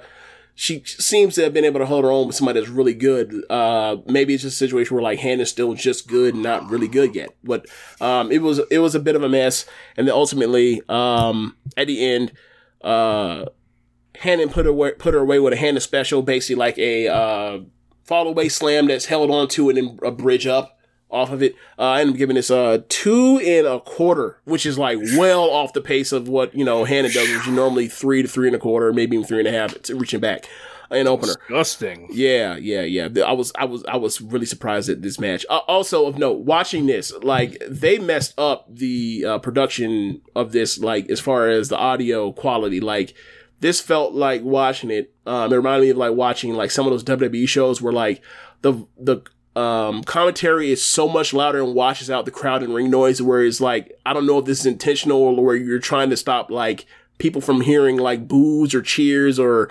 chants so people can't understand it. But like they, but like, um, on commentary, they had Shing, not Shingo, uh, Taichi and Desperado and the normal crew. And like, they were way up here in the crowd and the ring noise was here. And it was really hard to fill the crowd throughout the show. Um, uh, so you, you, so you watched, uh, the, the title matches. Did, did how did it, how did it feel for you all watching? Did you feel like the crowds were dead because of that difference or no? Or you felt Nah, fine? Like I, I felt like it was fine. Okay, uh, for me, it, it was killing me. I, Uh, I didn't. so- I didn't watch it with headphones. I watched it Ah, with the speakers out. helped. Yeah, That might have helped. So, um, next match you have Rena and, and uh, versus, or sorry, Hina versus Micah. Um, this match is a is a put together match because it's supposed to be originally on this card. It was going to be Hameka tagging with Micah versus Ami and Mirai, where the where the winner were essentially like de facto new tag team title challengers. Um, and we'll get to that later. Uh, but um, they go back and forth. They they hit they you know Sazankas and STOs and judo throws and all that kind of stuff. And then ultimately at the end, um, Micah uh hits her with a uh hits her with her, her normal finish or one of her finishes. She has two: the Michinoku driver and then also the uh the uh Inka Itoshi, Otoshi. Uh, hits her with the Inka Otoshi and Hina kicks and Micah makes a face like, not bad. Michinoku driver pinned one, two, three. Uh, uh, gave her a little, gave her a little bit, and then like you know, gave her a atta girl uh, pat on the head, and then walked off. And like Micah just walked straight to the back. She didn't turn around when she got to the top of the ramp to like you know get pictures. It it felt like she was like pissed that she didn't get a big match or whatever else, or, or a bigger match in the car or whatever. But uh, um, she put her away. Um, then uh, you end up getting Mirai and Ami, their match got scrapped. They basically threw them into a uh, the match that Julie and Mai were going to have with Rena and Rocker to get a quick, easy win. Uh, and this was a three way no tag tag match like Lucha Rules. Uh, so they start, you know, moving around. Uh, good stuff between like everybody. Ultimately, at the end, um, Mirai gets in there with uh, Rena and uh, makes her submit to a mirror to a her version of a Kimura lock. Um, good match. Uh, then you get a captain's fall match. You get Mayu, Iida, and Kohgo, where Iida is the captain versus Utami, Azumi, and Lady C. And this was, and this also was a, a Lucha Rules match, uh, captain's fall match. So captain's fall basically is, depending on the number of teammates, uh, depending on if it's a Quattros match or a, you know, Cinco's match or a Trios match, um, is basically like Survivor Series rules plus over the top rope elimination, um, where like you have to eliminate everybody or you have to just eliminate the captain and you can win if you just eliminate the captain first. So, Love uh, those rules. say again? So I love those rules. Yes. So, uh, it makes it more interesting in strategy and all that kind of stuff, eliminations and weird orders and people and upsets and all that kind of stuff. So, um, uh, Azumi is the captain for Queen's Quest. Iida is the captain for Stars. Uh, so they Can you imagine if they tried to explain that shit in AEW, like the way people were reacting horror and feigning confusion? about a captain's fall match or elimination match. A captain's fall match with those same exact rules and shit. Like people would be writing think pieces and shit. Yeah, yeah, it would be. It, it, it would be bad. It would It'd be bad. horrible. But like Oh they're they're all they're always fun. They're always Yep. fun. They're always fun. Um. So, Uh, Sorry, I just you're right. You're absolutely right. People will lose their mind. Like, what the fuck is this? I don't understand. And they're like, just watch the match. Stop. Relax. Untie your butt cheeks. Watch the match. be like, "What?" Yeah. Like, what the hell is this? And but then, and then the worst, part is like Excalibur can't smart him and be like, it's a Survivor Series match with, with elimination over the top, fool. Like you can't say that over the air. so you just be so I, I, I don't understand what's going on. Women wrestling, like we you know we forgot to mention doing Rampage, doing Rampage because now we're on the Raw slander. Doing Rampage when when Hook came out. Hook Oh yeah, uh, you know, he's called the, the handsome, cold hearted devil, right? cold hearted, handsome devil. The cold hearted, yeah. handsome devil, which in Spanish translates to roughly to uh, El Diablo Guapo, right? Mhm. So Excalibur, as he says both, moves on, and then like 30 seconds later, Ross says, What? What? What's that there? Well, I'm, I'm, I'm doing the accent. Let me stop. I'm stop right now. Move, pull back. He asked Excalibur 30 seconds after he just said it. What is Excalibur? What is this? What is uh Hook's Mexican name? Not Spanish, Mexican. I was like, oh my god. Speaking that Mexican, I was, oh my god. No, and and he answered it, and it wasn't like a pause in the air, like, what should I do with this? He answered and moved on. Maybe he was like, answer quick, move on. Hope we'll never bring it up again. Hope no one caught that. I caught that. He said, what is that man's name in Mexican? What is his Yeah. Mexican nickname? That wasn't Mexican. That was Spanish. Anyway, um, moving Ross back. gotta go, man. He gotta go, bro. The man's playing defense against the show at times. He really is.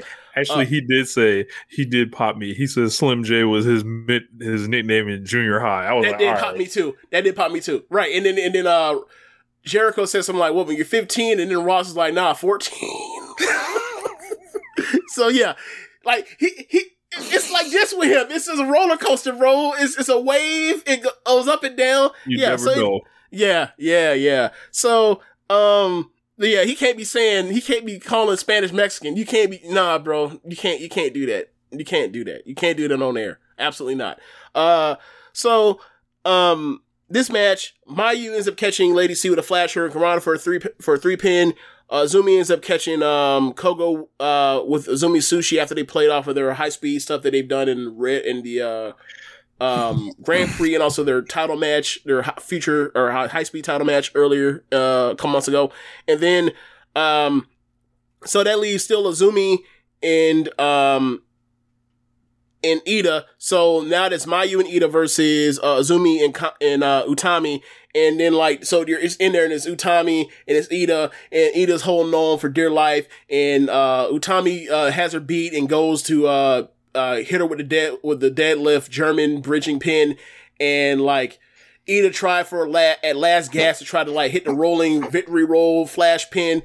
Utami just stopped her dead, dead weighted her, and then like so just lifted her up and got hurt her over her head and pinned her. And uh, Queen's Quest gets the win. Uh, also of note, like I show you a picture of Lady C, Azumi, and uh, Utami's entrance at the top of the ramp with the gigantic twenty foot, uh, you know, uh, uh, Titantron thing, and with their Okada like jackets on and the matching colors, they, they all posing together. They look larger than life. Uh, Indeed, but indeed. that's neither here nor there. Time to move on. So, uh, first title or second title match of the night, uh, fourth from the top, you get uh, the trios champs Momo, Starlight Kid, and Saki Kashima versus Mina Unagi and um, all cap Saki from Colors. Um, this match was made after the first night of the of the Grand Prix, I believe, when um, there was a great match between Mina and Momo, where Mina gets the upset victory over Momo. Say, hey, you're trios champion. I beat you. I want your ti- I want your trios titles. I want my title back. Um, and so, uh, this match at the end ultimately comes down to Mina and uh and Momo and Momo slot gets the wrench. She slides the wrench into her uh into her kick pad and um she she punt kicked uh Mina's head square off square off her shoulders and uh and and I think she ends up hitting yeah, after that, she ends up hitting uh her her peach peach sunrise finish. Uh, yeah, I end up giving this match three and a half. Very good match. Um, at first I was like, why the hell did they have? I understand it's upset city in the first two nights. Why the hell would you do Mina uh pinning Momo? Was like, oh, this is why you get the win back and Oh, immediately. Yeah, immediately get it back. Um, and uh, Momo started out on two. Now she's three and two in the in the tournament. So like they they started out slow and now they sped her up. Um, so that, that's interesting. Um, Hey, y'all Momo fans, I'm telling you, don't like stay away from that narcotic. they doing it again to themselves. I, I'm I'm letting them know. Don't do it to yourself. This what I'm gonna say. Beware of the narcotic. this what I'm gonna say to y'all, just to give y'all a heads up. Just to see, just just listen to me now. So she like they put out the poster for the f- final night for the Grand Prix final. Everybody's on it. Everybody's participating is on it. There are eight people that are big on the poster. It is the top, you know, the normal people you expect. Tam, Mayu, Julia, Utami, Shuri, Kamatani, and then the other two were Starlight Kid and Natsupoi. I'm sorry. Anybody that's look, I understand that Hazuki is 5 and 0 right now with 10 points. She was a little on the thing. I love Hazuki. She's a little. She's not going to win the fucking Grand Prix. It's not happening. I'm sorry. And neither is Momo. I'm sorry. It's going to be somebody that's going that's on the final poster big as hell. What, like that's just common sense. That'd be dumb to do it anyway, other other way, right? If you're gonna be on the poster, if you're gonna win, you gotta be on the poster big as hell. You can't be small. I don't mean big as hell like they're fat. I mean Bro. proportionally sized and and space. They take up a lot of if space I was on a poster. promoter, if I was a promoter one year, I fuck with people and I put out another poster come close to that shit. yes, exactly. Big head equals push. Lothario Negro. Yes, exactly. I mean. Can somebody can somebody find the, the the Rich? Can you go through Stardust Twitter and look at the poster and tell me if I'm bugging when you see will when you see the, the vast the vast like disparity in the sizes between the top eight and then the rest. Like the top eight, the top eight. Look, eight queens and the rest is worker bees. like Y'all just work here. yes, You, you guys are the help. yeah. You know. Help me get over. Yeah. All right. I will continue to scroll. All right, so I'll uh, yeah, if you want to sort by media, you might be able to find it faster. Um, Okay. So, because they posted a couple of them like in the last couple of days, but uh, yeah, it'll it's a 10-1 show. Um, so moving on, you end up getting to the main event, or sorry, the uh, semi, or third from the top tag team title match: FWC Koguma and Hazuki versus Natsupoi and Tam Nakano. Um, after FWC, you you seen it? You you're looking No. at it. Oh, okay. No, no, no. I'm still looking Okay. for it. I, I was I was Oh, thinking I'm- about this match result. Okay, are you looking? Okay, are you looking at the English account or the or the? Uh, the English.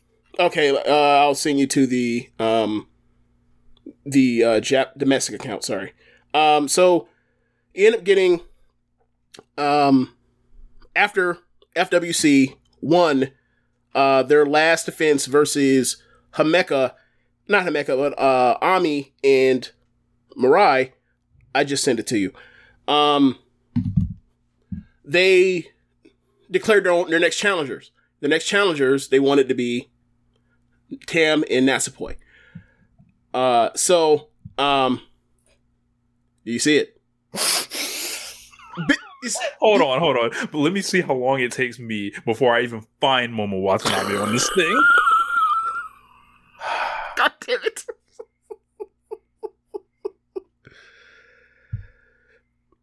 Bro, where is she? I'm not bullshitting. You serious?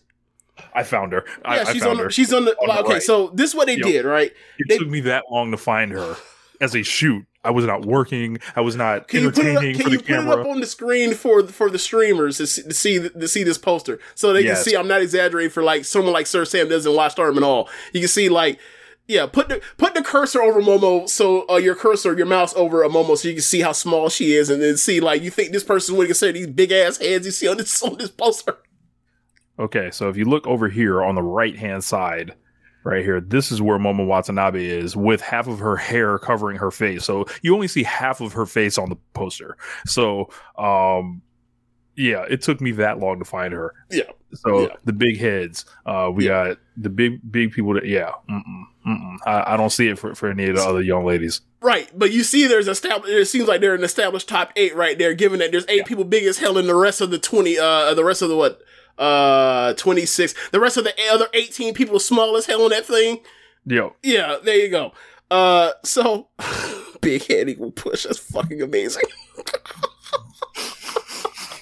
so, so, uh, after they after uh they nom sorry FWC nominated Tam and Natsupoi uh earlier uh, about a week or so ago, maybe a little earlier, like one of the first shows of the uh, of the uh, tournament. Um, Natsupoi faced Hazuki in an excellent match, uh, and Hazuki uh, beat her, uh, giving you know champion beat the challenge beat one of the challengers. Let's see where this goes. So, um, and also you know because you obviously you normally don't like challengers losing to champions, but like the challengers are so much hotter than the than the uh have so much more momentum than uh the champions. You felt like you kind of it's kind of you're like it's just dead giveaway what's about to happen. Uh, but anyway, um. That starts out with Koguma and Natsupoi. They do high speedery. It's very good.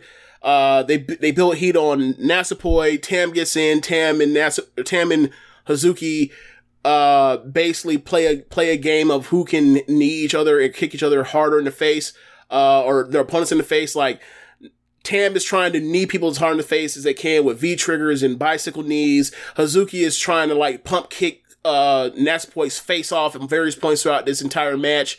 Um ultimately good job. yeah. Ultimately, like this leads to uh like the, the beginning of the third act where like all of a sudden people just start falling out the sky and diving on each other. Like it was a, a it was a barrage of, of top rope dives like between Tam and Koguma and Natsupoi in a row. Like like boom, boom, boom. Uh, oh, and then uh, there, then basically from there you end up getting the closing stretches. Uh, Koguma and um, and uh, Natsupoi in the ring while uh, Tam and Hazuki basically are making saves for each other as they hit each other with big moves and kicking out and big moves and kicking out. Ultimately, at the end, uh, they end up clearing out Hazuki and uh, Natsupoi ends up putting away Koguma with uh, the cross the cross jacket uh, bridging suplex. fairy strange what she calls it, and they're the 25th uh, Goddess of Stardom ch- tag team champions. Um, throughout this match, uh, there were a lot of there were a lot of things that like people were like uh, Velcage and One Rich Lotta would have loathed in this. This was like I'm with you, brother. Shout out, shout out Velcage. look, this match, like for those that have never may, may have never seen Tokyo Joshi Pro before, like it reminded me a lot of like watching like a Magical Sugar Rabbits match of like of like watching like these two almost like cartoon character cute motherfuckers like hold hands and come down to the ring and fight and in the middle of fight like hold each other's hands to give each other strength to get back up and continue fighting at times. This was like this was like an anime. This was i i like I, I don't I will stop short of calling this a great match, but I give this uh three and three quarters because of the effort and the high level of wrestling. There was one unchar- uncharacteristically bad like uh botch like in the second act of the match uh from Hazuki, but outside his match, his match like did everything it needed to do. Um like but yeah, this was a this was a kick ass uh tag match and a really good uh tag match and transition over to um Tam and Natsupoi and like I don't know if I want to necessarily eulogize uh the the two title runs or two title runs that um Hazuki and Koguma had, but like they were excellent tag champs and like one of the better tag teams in the world this year.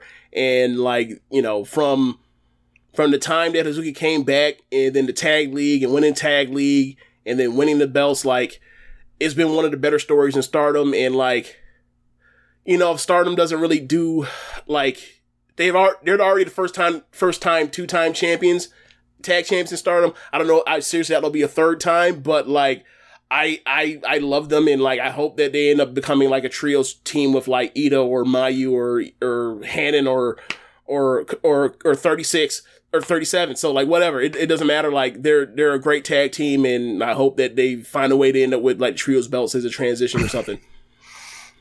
Um yeah. We're we're in the mud, Velkej. We're in the mud. so the one thing I will notice like you know uh, Hazuki five and zero throughout this tournament so far in the Grand Prix. Like they have protected her. They she's not the one that took this pin.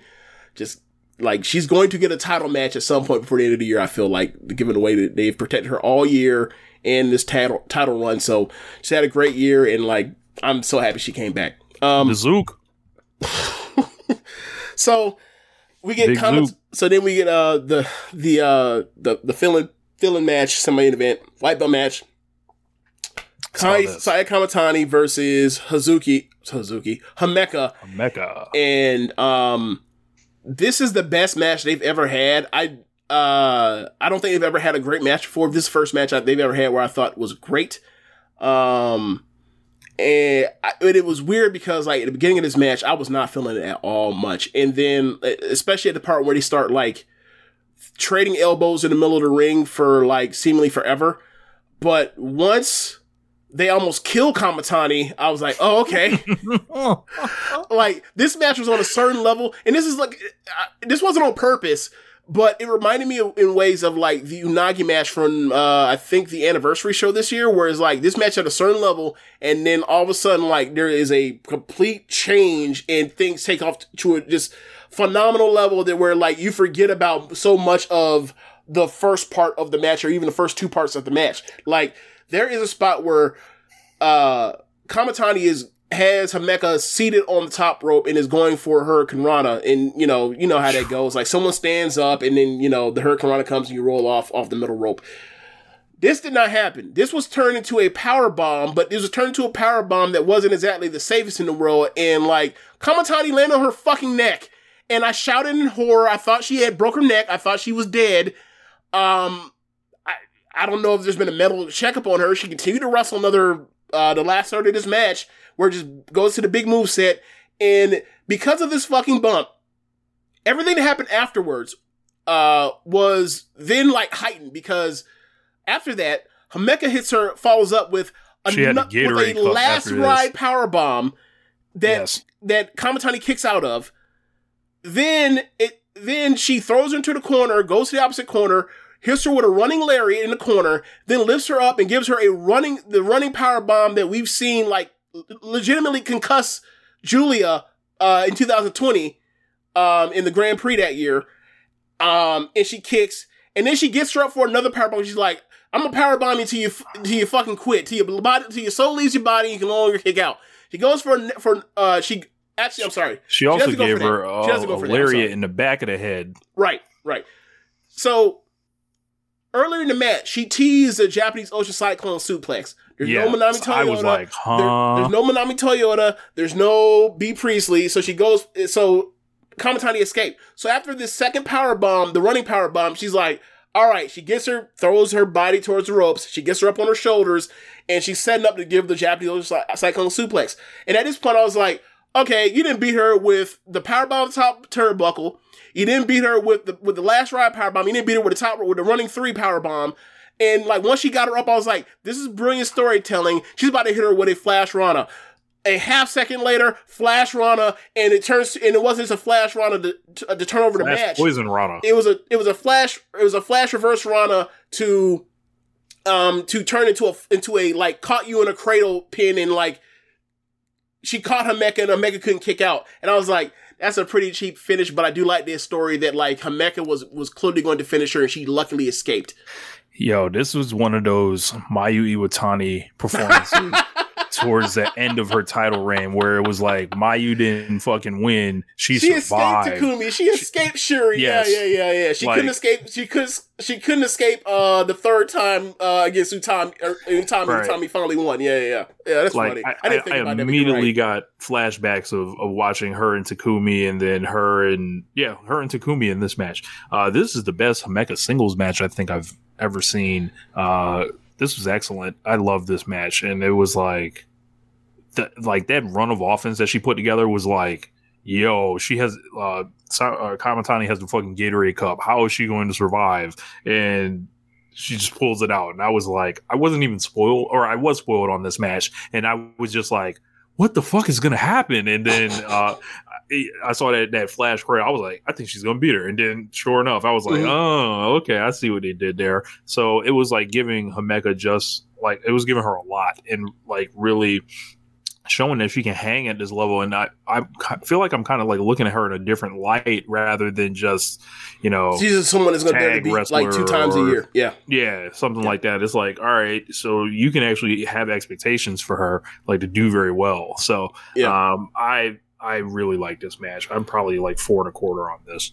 Yeah, I, I gave it four, um, cause like so much of the matches felt like it was just there and, but like one, but like, don't get me wrong, like the close stretch of this is like phenomenal. But, um, yeah, like this has been a, I don't want to say necessarily a run, but like this has been like this, this thing that she's had, like ever since she got that title shot against Shuri, um, a few months back for the red belt where like she had the match for life then. I think that's still her best match. Like that top to bottom throughout that match i think that's her best match.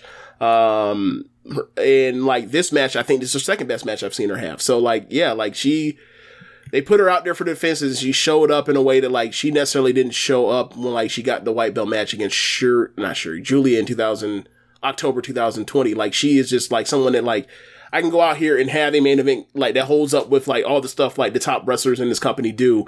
Um, and like in the G1, like that match she had with Utami night one was also a great match too. Like she's, she is definitely improved as a singles wrestler. I always thought that like, you know, she's, she's, she's rock solid, rock hard as a, uh, as a tag performer and she's super dependable and she can always, you know, help contribute to a great tag match. But as a single, you don't really, sometimes you, you felt like there was something missing there. I think she's putting it together.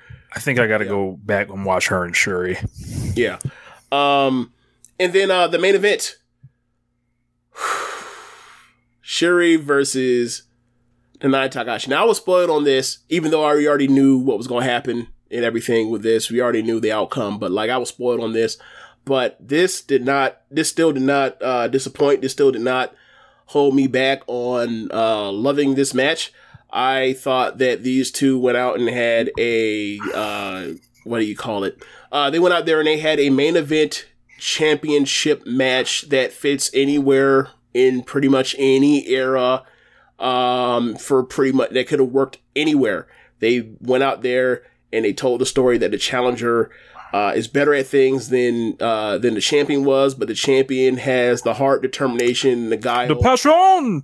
yes and, and and the skill and different at a different skill to differentiate herself to be able to change the momentum in in uh, of the match on a on a dime's notice against the challenger and it came out to like you want to try to brawl. Shuri normally is very good at the brawling thing, especially throws the kicks, but she normally holds on to the kicks to change the momentum at late in the match in the third, you know, the the third act of it. But she is she is beating up Shuri. Shuri then starts uh, slapping on arm submissions, and then Nanae has to like struggle with dealing with like having a bad a bad wing during parts of this match.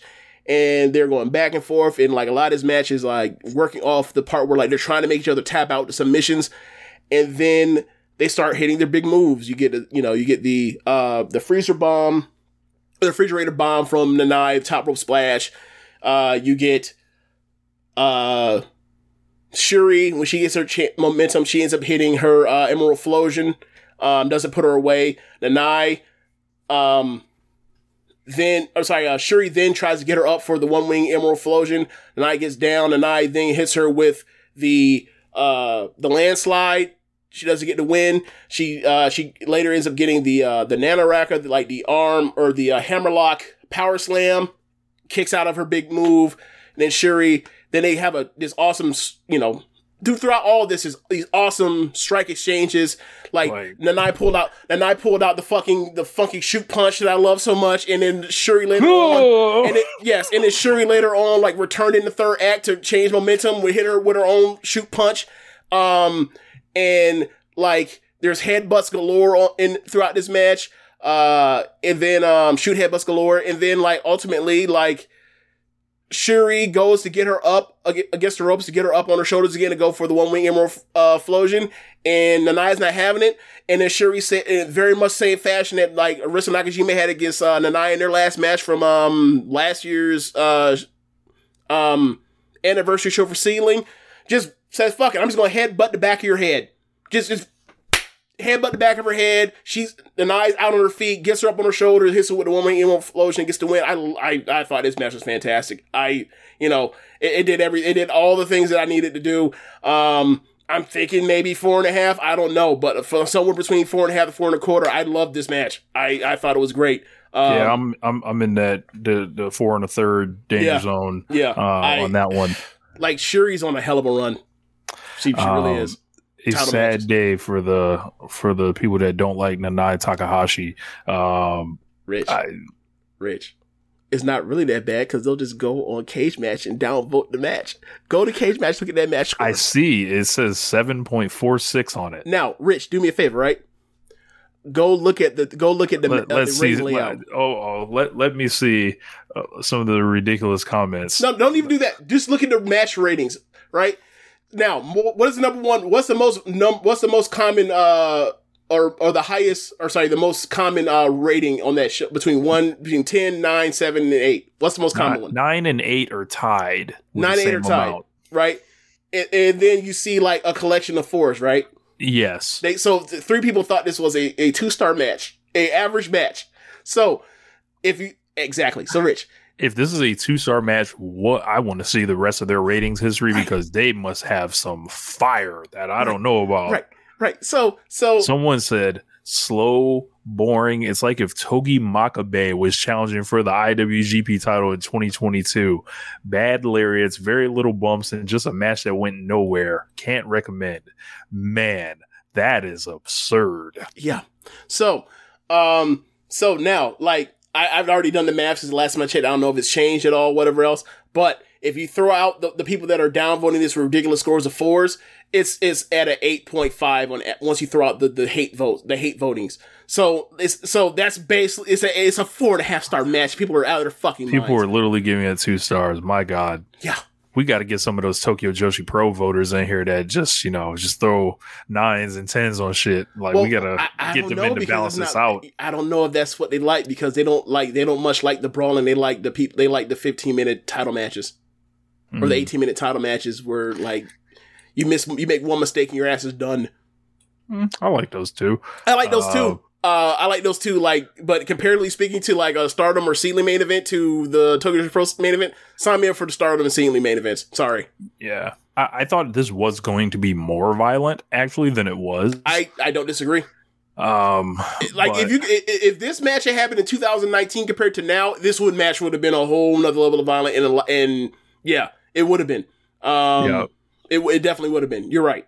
But they had like these looks on their faces throughout the match, like especially like when they were at the start of this match, like Shuri had this look like you in here with me, like, like, like, you know, I, I I know who you are, but like you about to know who I am. Like that's you know that's what I got from Shuri on this. Yeah. Um. So yeah, I, I really enjoyed this match and like God, stop. These people are ruining these ratings, man. I- That- that is- and, that, and that's the thing. That's what I be telling you about when it comes So to like these Yoshi bro. ratings. Is like all it takes is like three people to fuck up a rating, and then a match will be lost forever.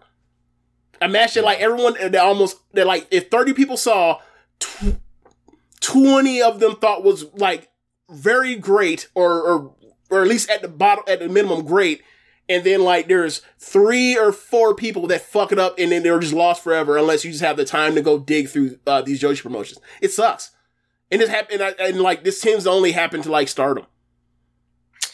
man, somebody will give us the answers why one Yeah. day. Somebody Um, will come out here and be honest. Yeah. Um. So, but whatever. It is what it is. Like you know.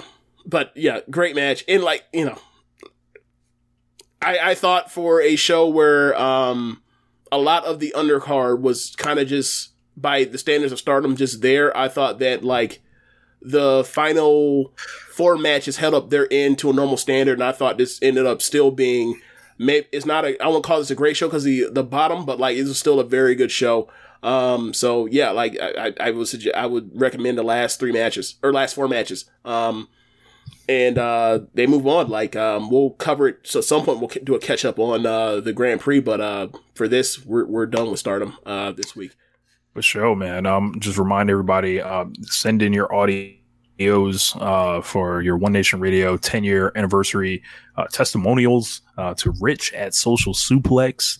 Uh, get that in. Don't wait. Uh, I I don't want to be scrambling towards the the very end and, and wondering if if more are coming in before I put this file together. I kind of just want to hit play and then let them all run rather than loading them all up individually. And you know, uh, I want to make it real easy for James. Um, actually, I'll I'll go ahead and, and make like ideally I'd like to lock it down, send the file to James so he can just paste it in and we can play it in live uh, over the Twitch uh, stream. So, um, but yeah, besides that, it's been another larger than life evening of One Nation Radio. and on that note, thanks for listening, y'all. That's the end of the show. Be sure to rate us whatever app you're using uh, to listen to this with. If you are watching from the live stream, you can see the links on the screen, the Cash app, the PayPal. Go there and drop us off a donation if you so uh, if you feel like it. Uh, and if you're listening uh, in podcast form, go to the show notes or link description or show description and find the link to Red Circle and uh, you can donate there and be sure to listen to the other shows on the network. Also, check the clips, TikTok, yes, as well as um, the shorts on YouTube Shorts. Yes, yes, yes. Um, and uh, listen to the other shows on the network. Uh, besides One Nation Radio, you have Keeping It Strong Style, which I will be on recording tomorrow. Um, and um, you have the Ricky and Clyde Wrestling Show. You have Gorman Watch This Shit. You have The Grave Consequences. You have 8 Bit Suplex. You have AEW Match Guide. You have All Things Elite. You have Great Match Generator. Get in the ring and meet the press slam. Thanks for listening, y'all. Later. Kenny Omega's back.